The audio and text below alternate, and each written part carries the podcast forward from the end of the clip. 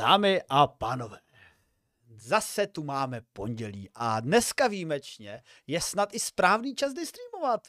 Je skoro 6 hodin, tolik, kolik má být a nějakých pár minut. To, musí, to můžeme vyignorovat, protože to je klasická směrotná odchylka vydátorská, takzvaná akademická čtvrthodinka nebyla ani přiblíženo se jí. No ale dneska tady máme uh, vzácnou, vzácnou hostku. Já teda nevím, jestli mám vždycky použít u tam hosta nebo hostku. Některé to uh, vyžadují, některé to nemají rádi, ale prostě naše úžasnou kamarádku, na tom se shodneme.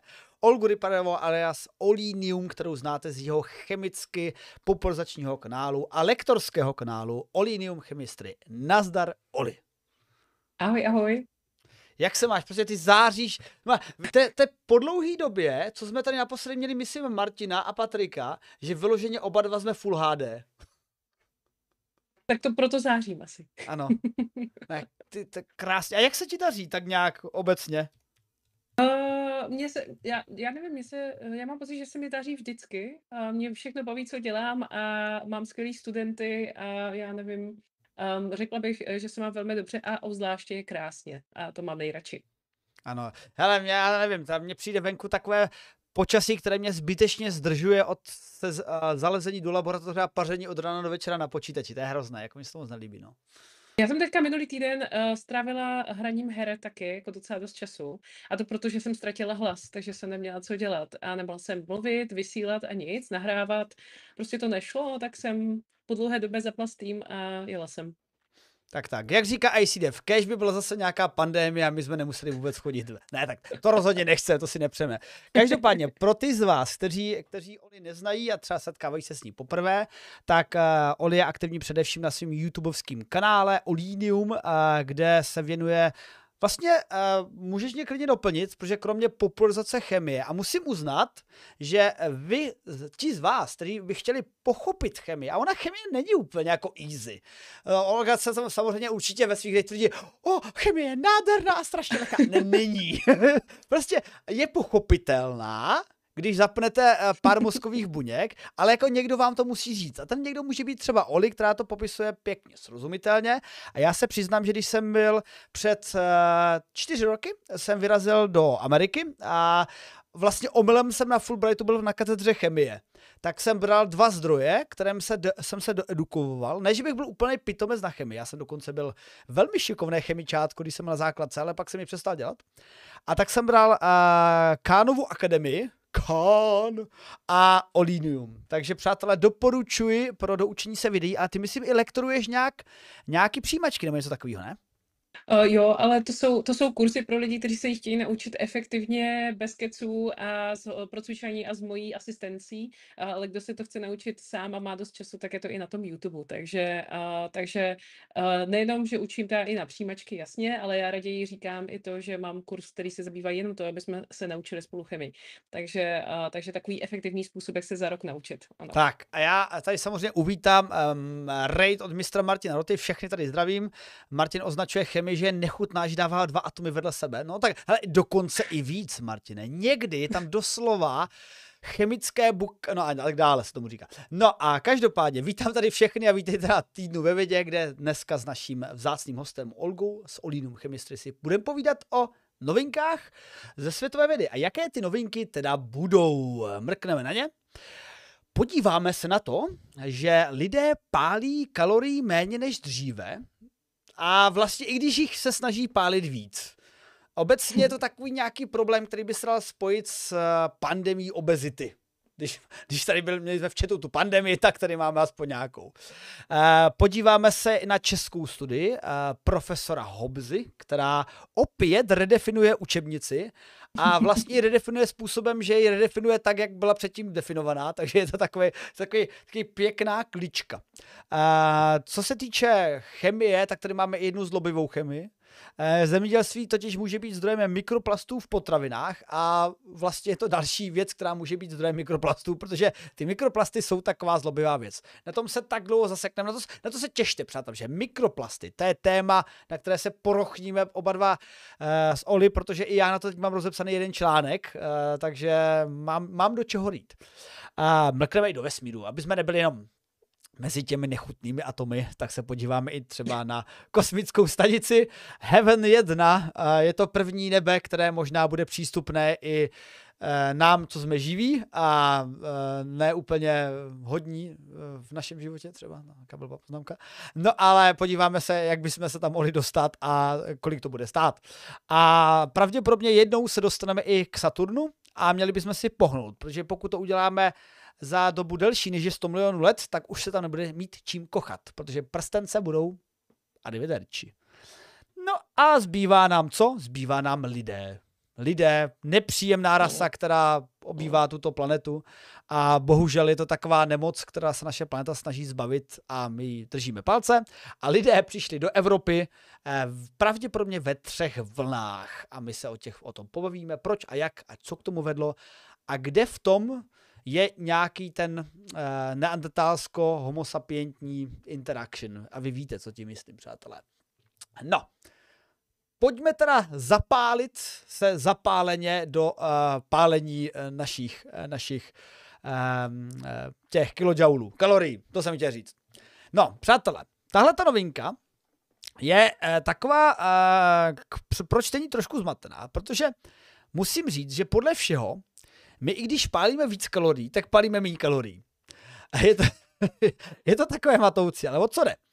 E, že e, obecně máme, e, se zjeví, že za posledních snad 30 let se metabolismus člověka, taky bázový metabolismus zpomalil. Říkáme mu bazální metabolismus. A kvůli tomu zpomalení toho metabolismu tak nějak jako pálíme méně těch kilojoulů, přestože žijeme velmi aktivně a snažíme se uh, třeba chodit do posilek a tak dále. A takže ten aktivní Active Energy Expenditure metabolismus je zase vyšší. Ale uh, zdá se, že jakoby základní fungování našeho těla je tak nějak zpomalené oproti předchozím 30 letům. A teď je podstatné se zamyslet, proč tomu tak je? Jsme pomalí? Jsme líní? Jsou naše těla líní? Sakra Oli, co se s námi děje? Proč nejsme tak žhaví, jako jsme byli předtím? Proč, jak tak žhaví, jako byli naši prarodiče? Tak, um, Bazální metabolismus. Ono to bylo hrozně, je to, eh, řekla si to tak velmi složitě, ale uh, ta hypotéza, mimochodem, tohle sice jakoby, je to vědecká studie, ale je to hypotéza, kterou samozřejmě jen tak uh, nedokážeme, uh, protože to je, to je tak extrémně komplexní problém, který, na který bude potřeba se kouknout z mnoha úhlů, ale ta hypotéza zní tak, že prostě v poslední době, a to nebude jenom těch 30 let, ale samozřejmě postupně asi tam klesá, klesá nám um, klesá nám průměrná prostě teplota. Tak jak se říkalo, že zdravá, já nevím, kolik se říká, 37 stupňů? No hele, já jsem se díval a podle uh, vlastně pan, starého pana doktora, počkat, kde ho máme, Karl uh, Reinhold Wunderlich v 19. století došel k tomu, že průměrná tělesná teplota je, a teď se připravte, přátelé, jak říká Oli, 37 stupňů. Na druhou mm-hmm. stranu, vzpomeňte si, co vám říkali vaše maminky a babičky, jako 37 stupňů už spíš jako zvýšená teplota. Mm, No, ale teďka, teďka vlastně já jsem měla nedávno nějakých 35 něco. Já jsem si říkala, cože, to asi nefunguje teploměr, ale normálně já mám nižší teplotu, mám normálně nižší teplotu. A uh, to je samozřejmě jeden člověk, ale oni změřili, oni právě v té studii to měřili na hrozně moc lidech a zjistilo se, že, že ve skutečnosti z těch 37 to jde dolů a dolů, že jo, na na Přátelé, mám, mám nápad, mám nápad. Uh, všichni si teď odskočte při povídání téhle novinky, sežeňte si teploměry, je vás tady 140 a vnímajících je tak 80 a prosím vás, rychle se běžte přeměřit a uděláme si náš, než skončí tahle novinka, uděláme si interní výzkum, jo? Pokračovali, no. promiň za předušení. Měli bychom, měli bychom si taky odejít. To znamená, že vlastně eh, zjistilo se, že vlastně průměrná teplota, ta, která se považovala za zrůst, se vlastně snižuje a že, že, je to prostě, uh, že je to prostě nějaký trend a ta hypotéza zní, že velmi pravděpodobně, ať už kvůli vyšším hygienickým nárokům, eh, větším, častějšímu uklízení, sterilizaci a všemu možnému, tak se potkáváme s menším počtem mikroorganismů a trpíme méně infekcemi. Takže z toho důvodu naše tělo prostě neprodukuje tolik tepla, protože během infekce dochází k tomu, že prostě když se vám něco do těla dostane a nějaký cizí materiál, který je živej, tak samozřejmě náš imunitní systém se z toho zblázní, uh, čerou se měří dobře. uh, náš imunitní systém okamžitě začne pracovat. Ono se samozřejmě přitom dochází k tomu, že uh, ten proces je nejenom to, že je více aktivní to vaše tělo, ale uh, tam, tam jsou i takové protizánětlivé jakoby procesy, které, které vedou k tomu, že se trošku zvýší teplota. A to napomáhá vlastně ničení těch mikroorganismů, protože je denaturují, to znamená sníží, jakoby, uh, zvýší se teplota, to znamená sníží se nějaký strukturní závislost nějakých bílkovin a podobně. No a dochází k tomu, že to napomáhá zničení té, uh, té uh, řekněme, potenciálně nebezpečné látky, která se dostala do těla. No jenomže to vypadá, že se s nimi setkáváme méně a méně, a z toho důvodu vlastně se i naše teplota snižuje. Protože ne tak často bojujeme právě s těmito uh, nebezpečnými, uh, nebezpečnými infekcemi. Takže to je jedna z hypotéz, která k tomu vede. A samozřejmě na to by se dalo navázat i dalšími, uh, dalšími studiemi, které třeba pracují s tím, že třeba, jen na to navážu, no nesouvisí s touto novinkou, ale jen taková zajímavá myšlenka na přemýšlení. Uh, Existuje uh, určitý směrový proud mezi vědci, kteří říkají, že právě tenhle důvod, že lidé se méně vyskytují, jakože no, od malička se čistí domácnost co nejvíc, aby se dítě nesetkalo prostě s nějakými nebezpečnými infekcemi, aby třeba neumřelo, prostě, prostě zlepšila se hygiena, ale fakt jako hodně, tak, uh, tak vlastně s tím, jak uh, od malička jsme méně a méně vystavovaní těmhle těm faktorům uh, uh, mikroorganismů a podobně nebezpečným, tak naše tělo si i hůře třeba pěstuje a vychovává svoje imunitní buňky. A proto se možná, právě tato hypotéza zní, že proto se vlastně zvyšuje počet autoimunitních onemocnění u lidí.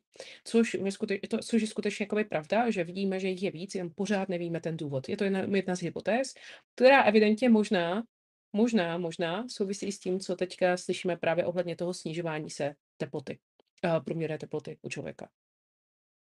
Mm-hmm. A, a obecně tahle ta hypotéza byla ještě uh, korelována s tím, uh, to se mi líbil ten výzkum, jak pokračoval, že zkoumali i teplotu Eh, v nějakém méně pokročilejším kmenu, který nemá takový přístup eh, k lékařské péči.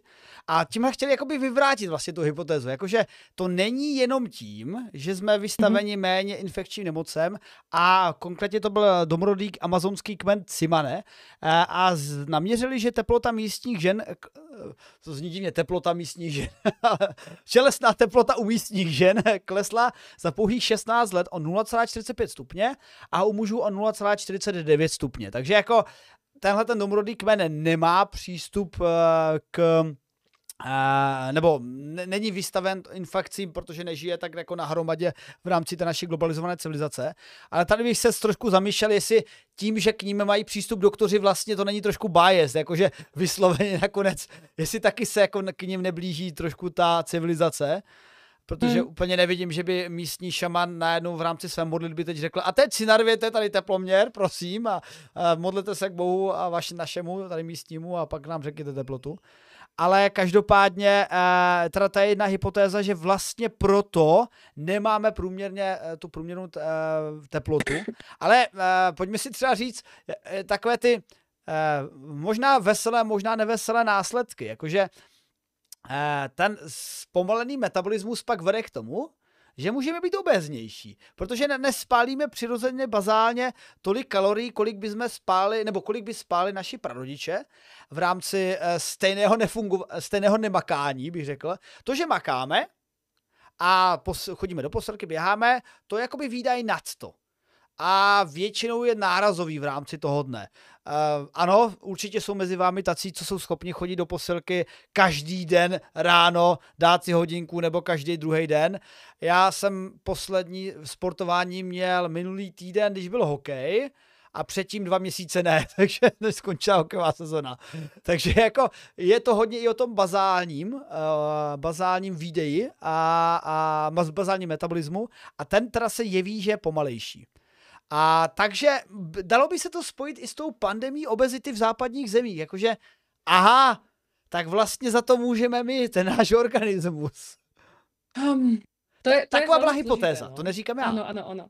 Ona, eh, takhle, eh, on to může být, může to být samozřejmě eh, jeden z faktorů, který k tomu přispívá, ale stejně, to, to nechci, ne, nechci, aby to znělo špatně, ale to bude, určitě to nebude tak extrémně výrazný faktor, aby se, aby se kvůli tomu byl obézní. Jo. To znamená, že je to určitě jeden z faktorů, ale stejně úplně nejvíc. Ono totiž, když takhle, když se ti sníží bazální metabolismus, tak ono to nepůjde třeba z 2000 kalorií na 1000 kalorií za den. Jo? To znamená, že vlastně ono to bude snížené, ale uh, já nevím, jestli tam byly ty hodnoty. Byly tam hodnoty v tom výzkumu, kdy to odhadovali vlastně díky té teplotě? Jako to počítali? A náhodou? myslíš hodnoty uh, těch... toho bazálního metabolismu, který teda by tomu měl odpovídat ve chvíli, kdy, kdy se snižuje ta teplota. Ono totiž takhle, jo, určitě to bude mít nějaký pokles, což znamená, že vlastně, uh, uh, když sníme, uh, kdybychom měli průměrnou teplotu těch 30, já nevím, 36 něco a míst, uh, já nevím, prostě, nebo těch 37, ať je to jednodušší, tak uh, když sníme stejné množství, jako když máme, baz, uh, když máme tu základní teplotu o třeba půl stupně nižší, tak samozřejmě budeme, přibí, budeme, přibí, budeme jíst více nebo přijímat více kalorií, než by bylo obvyklé, ale nebude to podle mě zas tak výrazně rozdílné oproti tomu, uh, uh, jakože nebude to, nebude to opravdu tak nějak jako extrémně přispívat k tomu, že se, že budeme jako brzo Mhm, obézní. mhm, Ta jasné. obezita, takhle, ten, fa- ten nej, nejznámější faktor je skutečně to, že máme přebytek jídla, které je volně dostupné a naše tělo je nastavené skutečně na to, že, že vlastně ve chvíli, kdy je dostupné jídlo, tak bychom to měli jíst, protože můžou přijít horší časy, ale v našich podmínkách horší časy nepřichází. Takže, takže vlastně uh, naše tělo si ještě vločně nedokázalo úplně zvyknout, ale to neříkám, že to nebude jeden z faktorů, který musíme vzít v potaz právě ve chvíli, kdy se třeba nastavuje pro lidi trpící nadváhou obezitou třeba nějaký plán eh, dietní, aby vlastně docházelo k tomu, aby, aby vlastně postupně třeba ztráceli a snižovali svoji hmotnost. Protože víme, že obezita není záležitost pro nás estetiky z pohledu jakoby zdravotnictví a vědy. Pro nás uh, víme, že to je jeden z důležitých faktorů, který přispívá k civilizačním onemocněním. Jo, že ta uh, korelace a kauzalita vlastně tady to je už, která způsobuje to, že prostě větší pravděpodobnost infarktu, větší pravděpodobnost mr- mrtvice, uh, vysoký tlak, diabetes uh, druhého typu a podobně. Jo? Že všechno je to spojené vlastně s tímto. A mělo by se tedy, pokud se tohleto prokáže, tahle hypotéza, mělo by se potom s tím pracovat právě třeba právě ve zdravotnictví. Tak, tak. A, a já jenom doplním, myslím, že blížíme se k závěru naší novinky, tak se můžu podívat, jak na tom jsem. Hele, eh, myslím si, že mi to po, poněkud netěsnilo, tak já ještě budu pokračovat, protože mám zase nějak moc nízkou teplotu, takže pořádně zamáčkneme a budeme ještě pár, chvilku měřit. A já doplním, eh, v četu byla taková zajímavá poznámka a klidně bych se jí dotkl, protože přece jsme tady jenom proto, aby jsme vydátorsky spekulovali. Hele, a ten zpomalený metabolismus, nebudeme mi žít déle díky tomu? Vlastně bazálně? to je dobrá, to je dobrá, uh, to je dobrá otázka. Dobrá eh, otázka která z YouTube, teda- děkujeme za ní. Ano. Uh, otázka, eh, jakože já nedokážu spočítat, Mhm. kolik by to mohlo být. Teoreticky ano. Jo, teoreticky je to velmi, velmi dobrá uh, poznámka, otázka, uh, že teoreticky by to mohlo mít vliv na dobu dožití, ale zase nepředstavovat si, že to bude plus 20 let. Jo, jasně. No, no, ne, určitě. Ta, takhle, mě to připomíná novinku z minulého týdne, kdy jsme řešili vliv safra. Co to bylo? Uh, jak máš vliv piť alkoholu, cigaret a tak dále na dožití, tak tam byl vliv, mm. už vím, vliv uh, psychiky a především pocitu štěstí, mm-hmm. že Mhm. jsi méně stresovaný a vyklidněný a zjistilo se, že ty psychosomatické vlivy jsou v rámci statistické odchylky nějakých, tam nebylo, zase nebylo tolik lidí, tam bylo třeba jako 100 lidí eh, v té skupině, Mhm. tak no, já vím, já.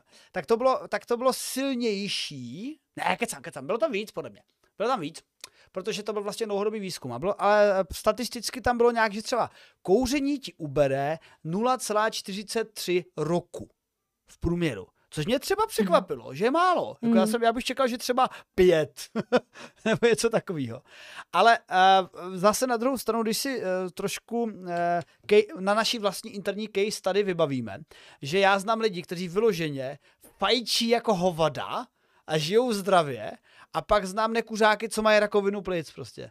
To je, No, ale, ale jenom, aby to tady ne, nevyznělo, že tady, tady pochybujeme nad uh, vědeckým uh, Jo, jo, poznáním. určitě. My máme vlastně čtyři nebo, teď nechci kecat přesně to číslo, čtyři nebo pět typů rakovin uh, plic a jenom některé jsou z nich, po, vyskytují se prostě převážně u uh, kuřáků plic, jiné vznikají u lidí, kteří vůbec v životě Jasné. cigaretu třeba puse neměli. Jo? Takže uh, pozor, je to jakoby rozdíl i v tom typu té rakoviny a není rakovina jako rakovina. Takže jsou, jsou některé a přesto uh, jsou i jiné studie, e, e, jakože není to asi tahle nová, ale jsou i jiné studie. Já nesnáším kouření jako doby cigaret, jo. Já to úplně nesnáším, takže uh, Ne, vždycky, vždycky hele, já, já, já taky ne, ale ale mé drahé to zatoleruju občas, co se dá dělat. Uh, dobře. Uh, jasně, a a to nikdo, uh, ať nejsem pasivní kuřák, v tomhle tom ne, nedýchám ty splodiny a podobně, ale chci říct, že vlastně uh, prakticky neexistuje žádná pozitivní, pozit, uh, většina jakoby pozitiv, skoro žádný, uh, pře, uh, ty negativa nad tím převažují u toho kouření, jo? že vlastně no, tam ale- skutečně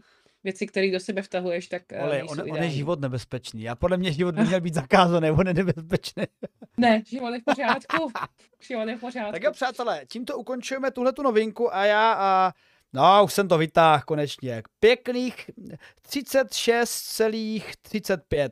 Řeknu vám to i na půl, zaokrouhlím na 36,4, protože jsem to tady vytáhl pod tím držením. a, takže poprosím Sobolí ucho zavést do Excelové tabulky a na Discordu se po streamu můžete těšit, udělám na tom v tom Excelu pěkný histogram. Takže budeme, budeme se kochat nádherným histogramem z Excelu. No a pojďme do takové naší řekl bych, ne, ne úplně zlatého hřebu, protože zlatý hřeb, když se podíváme na souhrn našich novinek, byste mohla, možná třeba mohli říct soukromá kosmická stanice, nebo také třeba eh, česká studie redefinice vodíkové vazby, ale tam budeme eh, mít možná a zabředávat do hloubějí vědy, ale je tady něco, na čímž už i tak nějak populární uh, média i česká vědecká média popularizující mluví často, často a to jsou mikroplasty, přátelé. A mikroplasty, nanoplasty a obecně plasty je věc, která k nám tak nějak přišla nezvána. Když se tak zamyslíme nad... Já jsem materiálový fyzik, přátelé, tak se musím tak trošku zamyslet. Lidstvo začalo používat kámen, byla doba kamená, začalo používat kovy, byla doba žele, bronzová, doba, doba železná. A teď už jsme v době takové, tak mohli bychom diskutovat, eh, doba skelná, doba plastů. A zrovna plasty jako materiály udělali obrovskou revoluci ve všem, protože jsme byli schopni udělat, a te- teď nemluvím jenom o plastech, prostě klasický sáčky, co dáte k tomu zapalovat, ono to zhoří a zeškvaří se, ale máte plasty, co vy- vydrží vysoké teploty. Máte plasty, co mají super odolnost a mají pevnost blížící se skoro oceli a jako opravdu konstrukční plasty máte různých typů a, a plasty byly super. A pak se, až se najelo teda na to, že no vlastně oni tak super nejsou, protože eh, jich je hodně, musíme je zpracovávat. A tak se vymysleli zelené plasty. A ten, tady už se jemně dostávám k něčemu, co eh, dělám ve svém výzkumu. A v podstatě uh, začalo to PLAčkem, polylactic acid, což je jako plast přírodního původu, protože využívá kukuřičný škrob, takže je vlastně strašně přírodní, ale my bychom taky mohli jako debatovat, že vlastně přírodní je všechno, protože já vím, že tohleto téma máš ty ráda. Přírodní. Prostě, já, hele, přírodní je i ropa, protože jak si vybírá ze země, nebo přírodní je třeba i meteorit, protože jak si kosmos není příroda do prdele, takže jako takhle. No ale uh, to, to, tohleto téma necháme, ale uh, nakonec hodně těch přírodních plastů, nebo spíš degradujících plastů, eh, fungovalo tak, že oproti takovým těm, co vydrží 10 tisíc let v mořích a nerozpadnou se a zasvědní naši zemi, tak tyhle plasty se rozpadnou v řádu třeba roku či pár let v kompostu a je to super. No není. Protože oni zjistili v těch kompostech, že ty plasty se sice jako rozpadnou a už z toho nemáte PET flašku, ale máte z toho rozpadlou PET flašku. Což je vlastně super, no není, protože ta, ta PET flaška se rozpadne na mikroplasty. A ty mikroplasty začínáme řešit posledních pár let, že vlastně, aha, a ty mikroplasty vlastně nejsou dobrý. Hm? A předávám ti žezlo, Oli. a jsme tady. Uh, Tady, pokud se, pokud se zaměříme jenom na ten současný výzkum, ale bych možná i trošku uvedla uh, pořád, jakoby, protože to slovo mikroplasty je takový buzzword, který se hodně používá. A já bych to chtěla fakt přiblížit, aby to nevypadalo, protože ono se používají prostě odborný slova na něco, co je vlastně strašně jednoduše pochopitelné a vysvětlitelné. Ono, eh, když si, když si to představíme, jakoby největší největší množství mikro, eh, když budu používat stále to buzzword, tak vlastně původce, jakoby nejčastější, nejsou ty perlahve, ale nejčastější je polyetylen. To znamená polyetylenové sáčky, různé obaly, které se používají. Tak polyetylen je nejčastější a, ze všech možných plastů, kterých máme jako fakt jako stovky, stovky, tak třeba zabírá 50%. 50% všech mikroplastů zabírá polyetylen. Jo, to znamená, že vlastně to je jenom taková zajímavost. Ono, někdo z vás si představí fakt ten sáček, do kterého dáváte pečivo, když jdete třeba do supermarketu, ale polyetylen jsou třeba veškerý možný plastový nádoby, které se takzvaně vyfukují. Jo, to znamená třeba konev, já nevím, jsou to různé plastové Uh, květináče, jsou to různé obaly uh, na, na benzín, na nějaký uh, chemikálie, které prostě koupíte koupíte, já nevím, prostě různě v obchodě, v drogeriích a podobně, jsou v tom kosmetika a tak. To znamená, jsou to, jsou to jakoby, uh, jsou to uh, jakoby nejčastějším zdrojem, nebo lepší chemicky jsou ty mikroplasty nejčastěji z polyetylenu. Ale jsou jich samozřejmě, všechny ostatní dělají taky, ale bohužel tenhle je jakoby jeden z nejčastějších. No, ano je to dáno tím, že, že vlastně um, přesně z toho názvu mikroplasty, tak ono to totiž pochází ze slova plast, což jsou polymery, a jsou to hrozně dlouhý řetězce, tak jak si představíme třeba, když si tady vezmu svoje sluchátka, to znamená hrozně dlouhý mikroskopický řetězec nějakého opakujícího se strukturního motivu. No a ve chvíli, kdy vlastně to tvoří nějakou tu nádobu a tak vlastně třeba jakákoliv plastová věc, kterou máte, tak to může, můžete si to představit, že to je jedna jediná molekula. No jenom, že my když to vyhodíme, tak dochází nejenom chemickému, ale hlavně k mechanickému nějakému ob, opilovávání, obrazovávání, nevím, prostě, prostě, že se to prostě uh, jako kdybyste si představili mikroskopického skřítka, který tam prostě do toho drbe a ono z toho kousek a kousek odstřihává. No to jsou právě ty mikroplasty. Jo. To znamená, to jsou ty části těch řetězců, které se prostě takhle dostávají do té půdy. No tím, že jsou to většinou jakoby vazby, které jsou, které jsou celkem jakoby stabilní, kovalentní, tak to tam zůstává, nic se tomu, nic, nic moc, jako by to neumí nastříhat ve smyslu nějakého rozložení, rozložení třeba mikrobiologického, i když to máme už taky postup.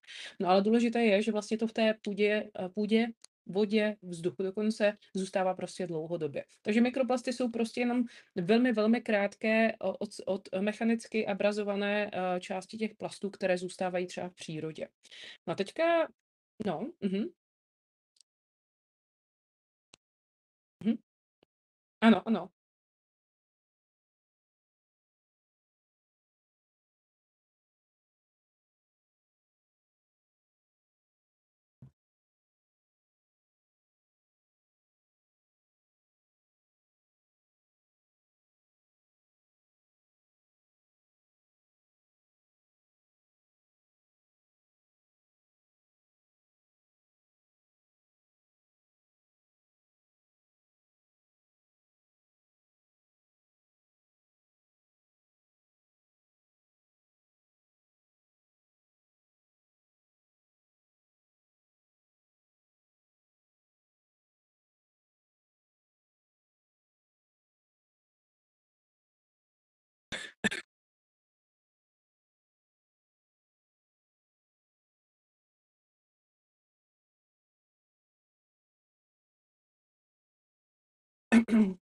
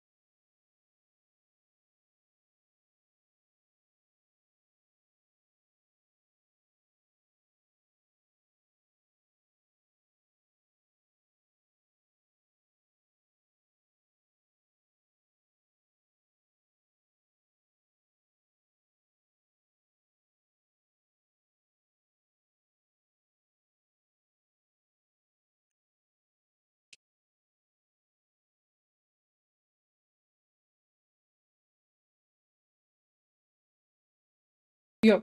Uh, já bych tady k tomu vlastně dodala, že oni v té studii z té A, Austrálie, já mám, já mám vyplý mikrofon, už to vidím. A už vím, proč všichni volají. Oh my god! Dobře. A to je ten moment, přátelé, ale to už se dlouho nestalo.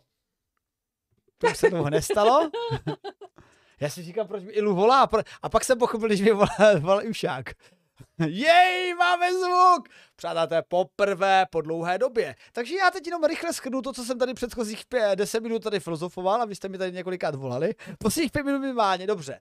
Tak jenom zmíním, že eh, kromě mikroplastů máme i nanoplasty, které mají třeba pod 20 mikrometrů. A panuje obava, že třeba tyhle ty mikroplasty se nejen dostávají tak nějak do půdy, a třeba do žaludků zvířátek a tak dále, ale dostávají se, prochází i buněčnýma bariérama a dostávají se i hlouběji do organismu. A my v současnosti nemáme úplně daný výzkumy ohledně toho, co tam ty, eh, jaký je eh, medicínský efekt těch mikroplastů. My předpokládáme, že to nebude nic dobrýho, ale ještě nemáme dlouhodobé studie na to, že OK, když eh, nemá, když má včo- člověk vystavený mikroplastům eh, takové, takový věk dožití nebo civilizace je vystavená mikroplastům v porovnání třeba s amazonskýma pralesama. Takže, eh, takže to ještě nevíme, ale tenhle ty výzkumy budou probíhat, ale jedno už víme, že ty mikroplasty jsou skutečně všude, že byly detekovány jak v rybách, v žaludcích ryb i v orgánech ryb, tak v kuřetech, v zemi, prakticky všude. Takže neočekáváme, že ten vliv bude dobrý. A děkuji Iluminátorovi a Ušákovi za upozornění a omlouvám se vám v chatu. Stává se to jednou za 10 tisíc let. Tak jak se, to, to je taková ta doba, jak se rozpadne jeden plast, no. Ano, ano, Dobře, ano. takže, takže vlastně já jsem k tomu chtěla dodat, že vlastně v té studii australské, která, kterou je v dnešních novinkách, tak oni objevili to, že, eh, že vlastně, jak jsi říkal, no to je prakticky všude, jo, protože se to dostává do toho prostředí a samozřejmě dostane se to do toho, co žereš a podobně. A Jeroné to se stává i lepším. A, a v každém případě oni jako zjistili, že když, eh, když um, že většinou se řeší právě tohle, jo? že to dostáváme do sebe v té potravě, jo? že to je přímo třeba v tom mase, že to je v tomhle. Jenomže oni přišli na to, že pravděpodobně obrovským znečišťovatelem mikroplasty je právě uh, obalový materiál, ve kterém se uh, ty potraviny dostávají k nám vůbec jakoby domů. To znamená, když třeba teoreticky maso uh, neobsahuje, uh, když se porazí, když se dostane prostě ze zvířátka prostě maso a kdyby nemělo žádný mikroplasty, tak ve skutečnosti se zjistilo, že obrovské množství těch mikroplastů se dostane až tím, jak ho zabalíme do, té, do, té plasto, do toho plastového obalu, strčíme to do supermarketu, do chladáku a tam asi to koupíš. Takže vlastně to oni na to upozorňují, že nesmíme zapomínat na to, že jsou tady i jiné přenosy, než ty, které se většinou řeší, což vlastně jsme si povídali sami my dva a potom jsme to teda nějak předali ostatním uh, uh, vlastně později, uh, tak vlastně musíme dávat na to i v čem, v čem třeba kupujeme to, v čem kupujeme prostě jídlo, případně kosmetiku nebo cokoliv dalšího, jelikož vypadá, že jedním z těch velkých přenosů bude právě obalový materiál. A oni tam potom zmiňovali teda v té studii i to, že dá, dále musíme dávat pozor, jak je to v tom prostředí, že když se to dostává do té půdy, tak tím, jak těch mikroplastů je tam hodně, tak uh, to může ovlivňovat i výnosy rostlin, protože rostliny, jakmile mají třeba kořeny trošku víc uh, ve substrátu, který obsahuje více mikroplastů, tak se ukazuje, že mají třeba horší vstřebatelnost minerálů z vody.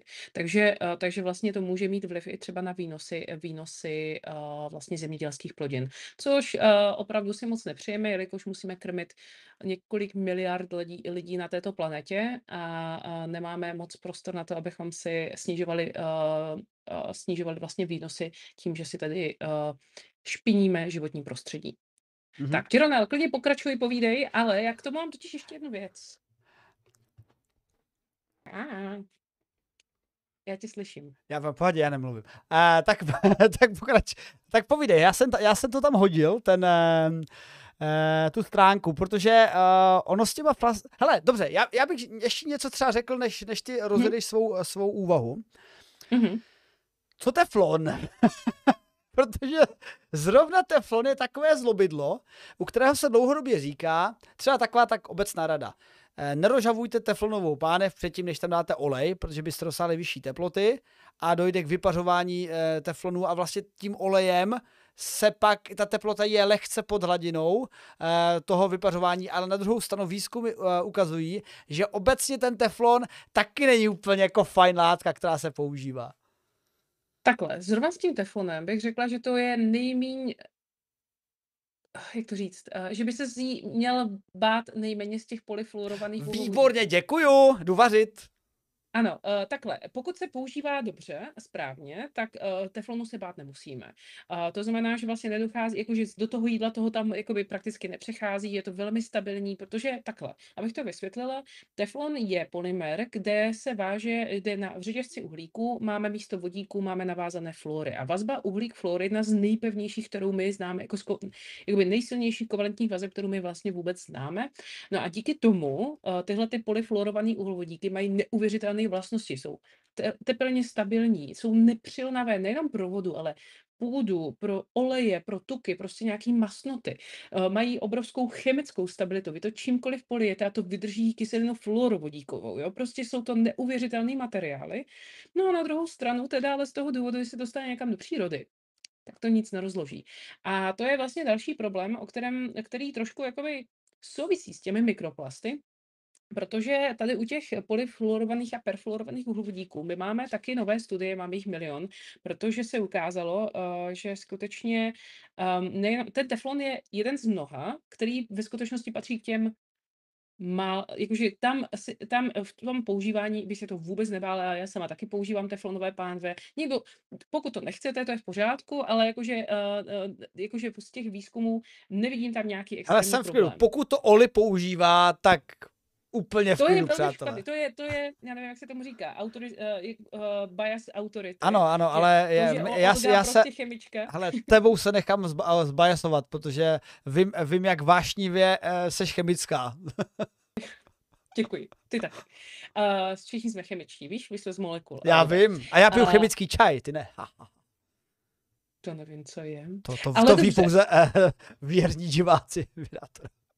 Dobře, ale chtěla jsem říct, že oni existují potom uh, jiné látky, které uh, nejsou třeba tak extrémně dlouhé jako t, uh, teflon, prostě nějaký polytetrafluoretylen, a ze kterých se například vyrábí prakticky veškeré nepromakavé oblečení. Jestli máš jakoukoliv nepromakovou bundu, máš uh, goretexový membrány třeba v botech, máš stany nepromokavý, uh, máš takový ty uh, doma ty koberce, které jsou jakoby odolný proti skvrnám, masnotám a že se vlastně dobře udržují, tak všechny tyhle látky se vy, uh, mají na sobě povrch, který se vyrábí právě z látek, eh, které jsou na bázi eh, poly, polyfluorovaných uhlovodíků. Na ty jsou většinou ten problém, protože eh, kromě toho, že je najdeš takhle na takovým oblečením a nábytku, tak hlavně třeba, jestli si kupuješ špicu, tak obal speci, papírový obal speci je pokrytý velmi často právě tímhletím uh, materiálem. A to z toho důvodu, že víme, že pizza je co? Velmi kalorická a hodně tučná, takže vlastně jak teče ten tuk, tak aby to neprotíkalo tu, uh, aby to neprotíkalo tou krabicí, tak je povrch ošetřený třeba tímhle tím materiálem. To samé, když si kupujeme popcorn, který dáváme do vsáčku, vlastně do mikrovlnky, taktéž pokryté vlastně těma polyfluorovými uhlovodíkama. No a my ženy samozřejmě máme rtěnky a různý vlastně odolný make-upy, které jsou vlastně dlouhotrvající a dlouhotrvající prostě neslíbatelný materiály, tak ty jsou velmi často to samé. Takže je to všude, je to všude. No a to, co se ukazuje, a máme vlastně důkazy už strašně dlouho, už prakticky uh, soudy začaly někdy v 90. letech s firmami, které to vypouštěly normálně do přírody, tak, uh, tak vlastně se ukazuje, že uh, vlastně ty látky, které, ze kterých se vyrábí všechny tyhle ty látky, co jsem vyjmenovala, které používáme, tak právě ve chvíli, kdy ty odpady z těch továren se dostávají ven, tak uh, Ono to způsobuje samozřejmě to hormonální disruptory, to znamená, že ovlivňuje to třeba naše hormon, hormonální systémy, produkci hormonů, to, jak fungují a podobně. A dále, dále třeba to, co jakoby dneska už je potvrzené, že uh, způsobuje nepodnos u lidí, konkrétně u žen, ta je potvrzená, u, mužů je potenciálně taktéž, uh, je tam nějaká korelace vidět. Dále víme, že třeba častěji, pokud mají ženy větší množství těch uh, polyfluorovaných látek nebo perfluorovaných látek v těle, v krvi, tak se jim rodí děti s nižší porodní hmotností a víme, že to má třeba vliv vlastně na, na rakovinu jater a rakovinu ledvin. Takže máme tu potvrzené věci, které prostě jsou a je to všechno způsobené tím, že se to strká prostě do těchto těch věcí, které se potom někde vyhodí a dostane se to do té přírody. Takže to je stejně jak s těmi mikroplasty. Jo? Člověk prostě Eh, tady jenom chci říct, že u těch polyfluorovaných, protože jsou eh, registrovány tisíce látek na téhle bázi, teflon je fakt jako jedna z nich, jedna z těch bezpečných, zatímco ty ostatní jsou fakt jako mnohem horší, tak, eh, tak vlastně už je jich strašně moc zakázaných, ale ne ještě všechny. Takže vlastně v Evropské unii máme nějaký nějakou domluvu, že firmy, které je používají, mají jenom pár let na to, aby našli nějakýho uh, jiný typ látky, který vlastně bude mít podobné vlastnosti, ale nebude způsobovat tenhle ten problém. A doufám, že nám jde stále zvuk. Ne, teď mě, teď mě volal tatínek, v pohodě.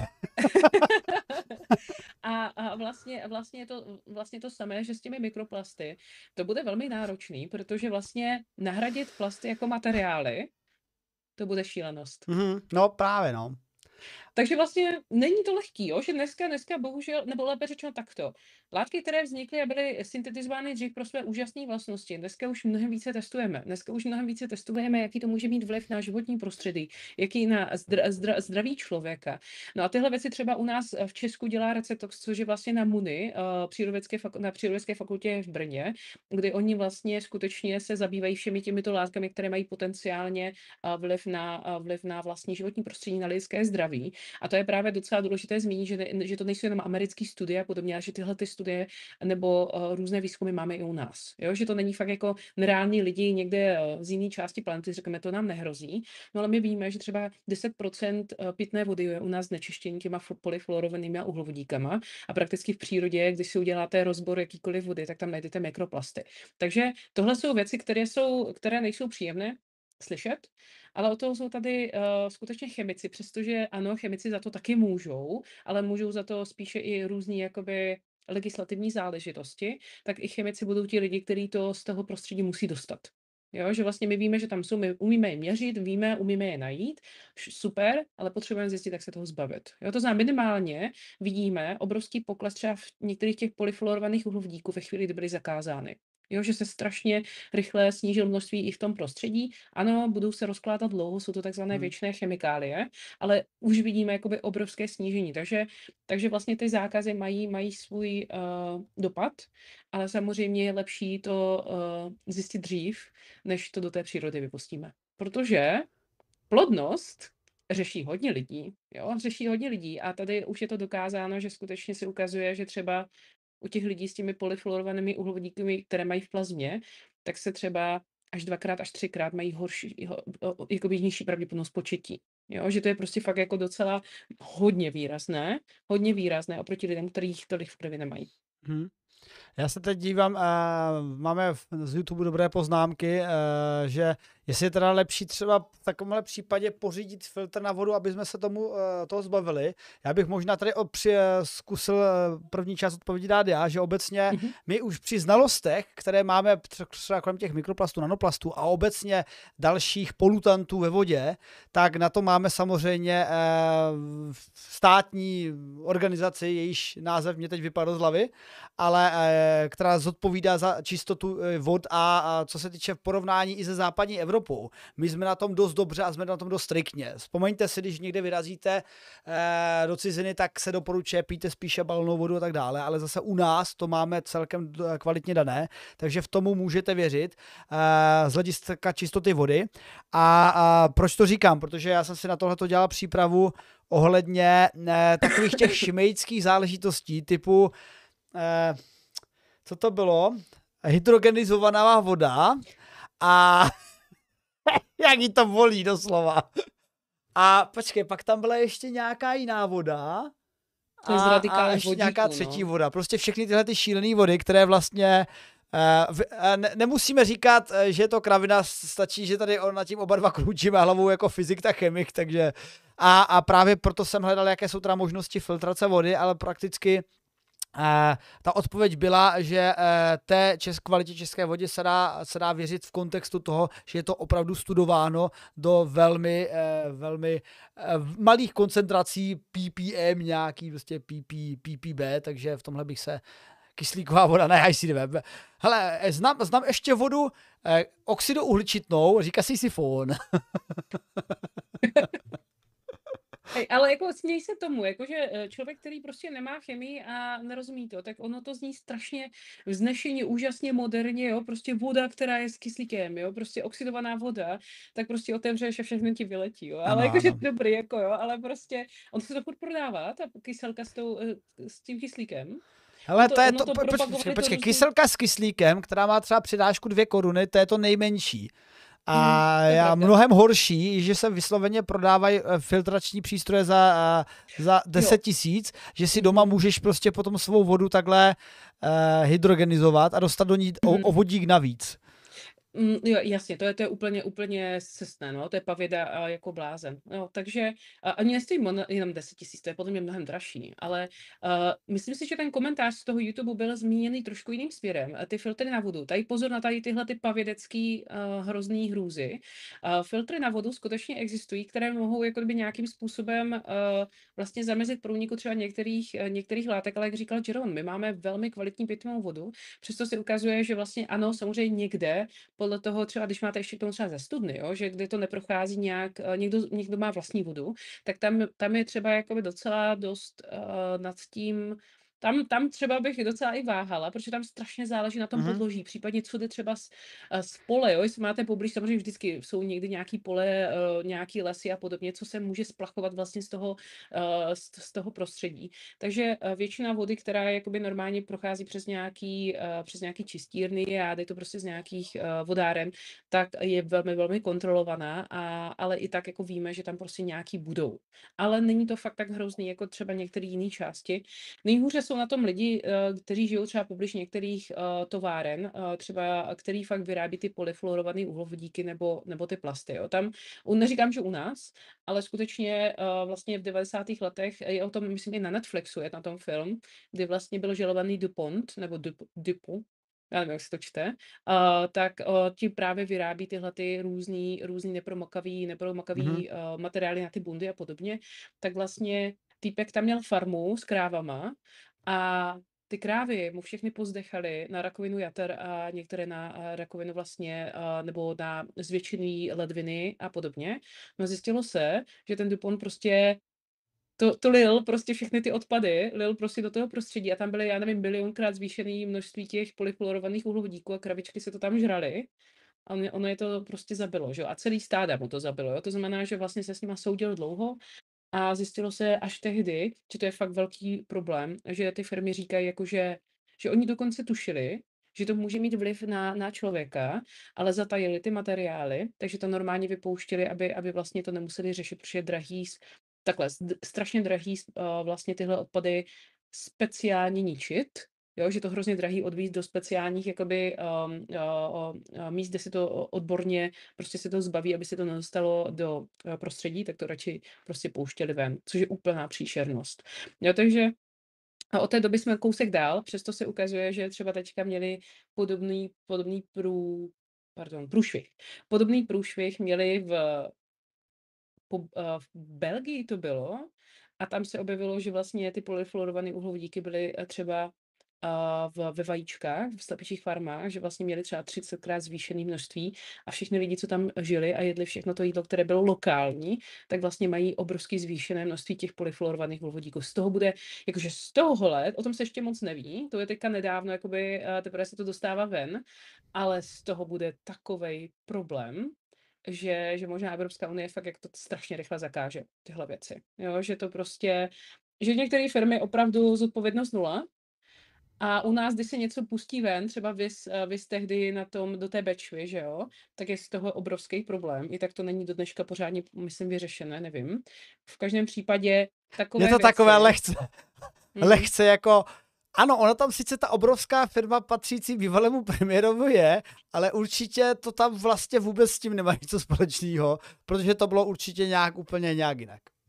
Jakože, eh, Mimochodem, jakoby v té studii, kterou jsem četla ohledně těch polyforovaných uhlíků a vlivem na plodnost, tak někteří uh, tam doporučují, že pokud lidé třeba opravdu třeba rok nemůžou otěhotnět, uh, jakoby nějakou dobu snažení, prostě asi po roce a delší době nemůžou otěhotnět, tak třeba doporučují, aby si uh, třeba preventivně pořídili ty filtry, které budou odfiltrovávat ty různé možné organické látky, pokud se zjistí, že skutečně mají třeba větší, větší obsah.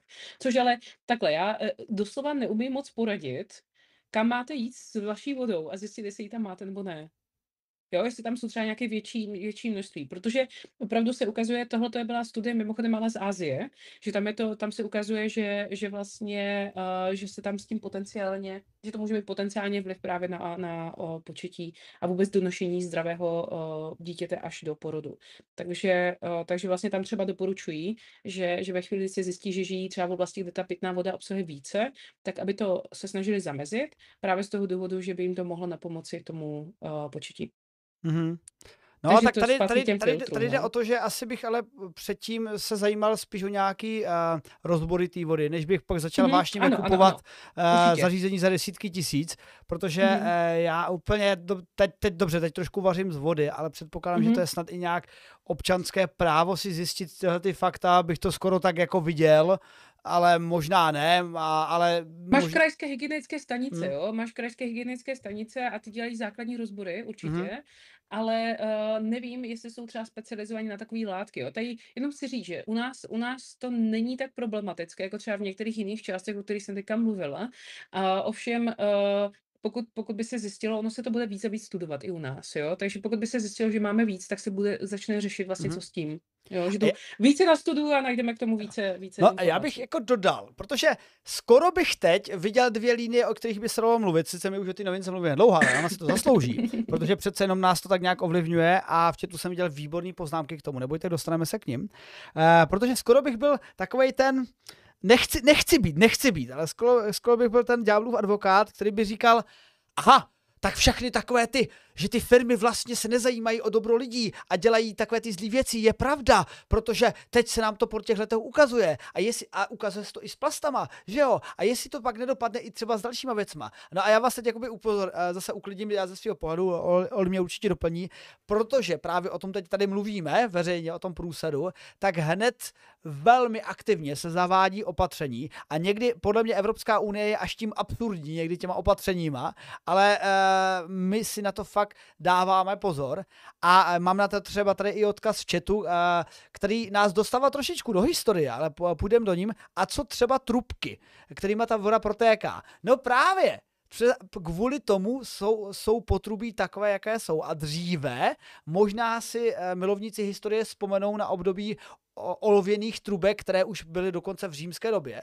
Možná vás některý před... Mě to třeba překvapilo v rámci dějepisu, když pak zjistíte, znáte středověk, tam, tam teče to jarkem a jste rádi, že si dáte ze studny. Najednou se podíváte na římské vykopávky a tam vysloveně jsou trubky, normálně i s ventilama. V té době už to uměli, z olova. No jo, ale olovo se jaksi jako rozpouští do vody a olovo je dost uh, nepříjemné a biologicky aktivní a vedlo, vedlo potom k tomu, že dost, docházelo k otravám v rámci těch obyvatel a nyní už to víme, proto sakra nemáme olověné trubky. A, a, a v rámci i jako modernějších samozřejmě byly nějaký, já teď prostě asi litinové bych teď typnul, ale máme teď prostě uh, plub, trubky z stabilních plastů, které se používají proto, aby, eh, které nereagují s vodou proto, aby prostě nedocházelo k nějakému znečištění a degradaci těch, těch, trubek. Takže, takže ano, my samozřejmě víme, co všechno může ovlivnit kvalitu, především třeba teď se dostane k té vodě a každé každé prozrazení nebo každé zveřejnění těchto těch informací vede pak k opatřením, které tomu mají zamezit. Vys asbest minulosti a podobné věci. Vys DuPont. Jako DuPont na to dejal dost tak asi takhle za mě. Já myslím, že jako se snažíme, snažíme tomu zamezovat, no. Tak, no a teď uh, jsem uh, vyčerpával uh, Oli z její znalostí a její mozek a teď ji nechám trošičku odpočinout. Protože skočíme do vesmíru, přátel, skočíme do vesmíru, ale samozřejmě Oli může velmi ráda do, doplnit cokoliv, co chce z vesmíru chce. A máme tady dvě takové novinky, které teda nejsou úplně jako žhavé, protože první se týká Saturnu. O Saturnu víte, že je pěkný, že je prstencový. A skoro bych řekl, že je až opravdu velká halus, že Saturn je krásný a prstencový. Protože ve skutečnosti Saturn má prstence velmi krátkou část své existence. Předpokládejmeš, že e, sluneční soustava je stará něco jako 4,5 miliardy let a prstence jsou podle našich pozorování, prstence Saturnu, jsou staré jenom 400 milionů let. Což znamená, že zrovna teď máme halus a vidíme prstence, na druhou stranu to taky znamená, že třeba tu halus můžeme mít v budoucnu i u jiných blných obrů, který taky třeba bude mít prostence, ale samozřejmě to není jev, který jako probíhá v rámci týdnů a měsíců a tak dále. Je to, probíhá to v rámci stovek milionů let, což tak nějak, když se zamyslíme nad historií lidstva, která, počkej, to je, to je vlastně jak miliony let, ne? Homo sapiens. Ah, teď nevím, teď, teď, teď, teď jsem klidně mi doplňte v chatu samozřejmě. Takže jako zase to zní jako dlouhodobá věc, ale v rámci uh, časů vesmírných je skutečně jev prstenců kolem Saturnu relativně krátkodobý, v zlomku věku celé sluneční soustavy. No a co teď bylo publikováno v žurnálu Science Alert od planetárního vědce Gareta Doriana z Birminghamské univerzity, je, že prstence brzy doprstencují. A tím brzy připravte si kalendáře, myslím 100, tisíc, 100 milionů let, takže to zase jako, zase, zase klídeček, zase se sklíníme, ale uh, my už teď jsme, řekněme, v podzimu života těch prstenců, 400 milionů let za námi, už jenom 100 milionů let před námi.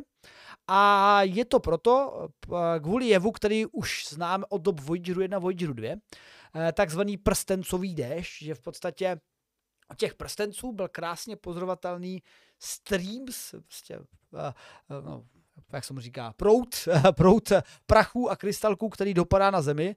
Samozřejmě to byl americký článek, tak, tak tam bylo takové rostomlé přirovnání, že eh, každou hodinu by množství prachu dopadaného na Saturn zaplnilo tři plavecké olympijské bazény. si říkal, OK, tak jako hezké přirovnání, ale děkujeme za něj. Jelikož to není ve Škodovkách, tak nejsem schopen toto přirovnání přijmout, protože na olympijském plaveckém bazénu jsem nebyl. Uh, no ale uh, proč se tomu tak děje?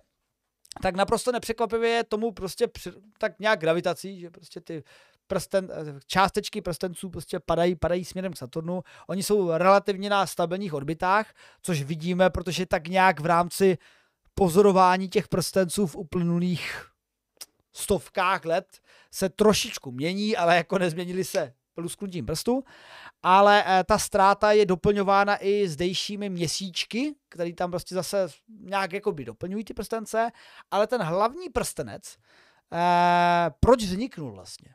Eh, na počátku jeho života byl bohužel mrtvý měsíček. Říká se mu teď v rámci astronomické komunity Chrysalis eh, přes dívkou a ten, ten měsíček měl takovou jako, jakou poctivou velikost, něco kolem 1400 mohl mít průměr eh, kilometrů a přibližoval se tak blízko Saturnu, že došlo k roztržení na takzvané odborníci budou vidět v četu Rochové mezi, kde dochází k příliš silným slapovým silám které ho rozervaly a v část toho měsíce spadla na Saturnu a část toho měsíce byla rozdrcena interakcemi a potom kolizema a vznikl ten právě Saturnův prstenec, který ale postupně tím měsíčním nebo prstencovým deštěm se tomu říká, uh, uh, ubývá a ubyde za těch 100 milionů let. A tu novou informaci, kterou máme, máme díky tomu, že máme novější měření od sondy Cassini, která skorelovala kombinaci eh, eh, stmavování těch prstenců eh, v v rámci interakce s okolním prachem, který je v celé sluneční soustavě a především je samozřejmě kolem Saturnu a kvůli změně té barvy, která teda byla rychlejší, než se čekalo, nebo když jsme předpokládali podle původních modelů, a protože se tak nějak předpokládalo, že jsme třeba v polovině života těch měsíců, ale ne, těch, těch prstenců, ale jsme tak v poslední třetině nebo čtvrtině dokonce toho života. Takže pokud plánujete letět do Saturnu nebo k Saturnu, abyste si tam pokochali. A v hodně scifičkách to vždycky je, že jsou nějaké základy kolem Saturnu jenom proto, aby se mohlo platit, aby mohli ti turisté platit a kochat se. O, jak nádherné to je. Tak už má pouze turistický eh, průmysl 100 milionů let, takže bych začal pomalinku dělat. Mimochodem ještě, ať tě eh, zavedeme i do naší debaty Oli kolem kosmu, ehm, nevím, jaká seš ty vášnivá milovnice kosmu, ale máš ty nějakou oblíbenou astronomickou ehm, záležitost, třeba nějaký jako objekt nebo ve sluneční soustavě či mimo? Zemi. Zemi, že jo? že se t... a, hele, a seš typ člověka, takhle, seš, seš milovnice vědy, popularizátorka a kdyby si mohla letět na Mars, letěla bys tam? Um, Kdyby ti řekli, uh, Olgo, vy jste získala možnost být první českou astronautkou v letu na Mars. Já nevím, jestli bych vystála psychologické testy, ale uh, uh, takhle. Já mám velký životní sen a to je to se podívat na oběžnou dráhu. Já nemířím na Mars, tam bych nechtěla. Absolutně ne, ale bych hrozně chtěla být jednou z těch turistů, kteří se podívají na oběžnou dráhu, abych viděla opravdu planetu Zemi z vrchu. A proto uh, Olinium Chemistry, YouTubeový kanál, čím víc bude mít sledujících, čím více ji budete podporovat, tím dřív bude mít na tu letenku, protože letenky se, přátelé, zlevňují. A uh, já samozřejmě mám tady donate góly hozený, teď jsou skrytý, aby tady nedělali bordel, ale já klidně tady jako hodím. Teď jsou tam sice donate na něco, na něco jiného než obvykle, ale když zrovna nevybírám na něco konkrétního, tak mám takový plán, že vybírám na družici vlastní, vydátorskou. Chci mít prostě. Protože ona je přece jenom trošku levnější než tyhle ty. Jako. Myslím, že družice tě stojí 2 mega. Jako fakt uh, uh, CubeSat pošleš do kosmu za 2 mega, ale já úplně nevím, klidně mi napište do chatu nejlevnější možnost na orbitu, protože teď tam vlastně letěla ta soukromá posádka uh, v rámci mise Axiom 2, jestli se nepletu, tak ta je zase plně soukromá, placená uh, těmi, těmi, kdo tam letěli, nebo sponzorem tě, těch, kteří tam letěli, takže, takže jo, takže Oli má teda sen na orbitu. Já jsem teda, já jsem chtěl si myslet, že řekneš třeba na Mars, jo, a já pak přitvrdím a řeknu na jednu cestu, uh, cestu na Mars a ty řekneš ne. já bych, ale já, já bych, já teda nevím, jestli mi to povolí Terka, ale já bych letěl kamkoliv, kdykoliv teď, zítra. Ne, já bych fakt, fakt, eh, i, asi i, i tak si myslím, že mířím docela vysoko, takže eh, mě, mě by stačila ta oběžná dráha. Mm-hmm. Ale do vesmíru se koukám ráda, ale jakože asi, já bych fakt nechtěla být, nechtěla bych být na jiné planetě.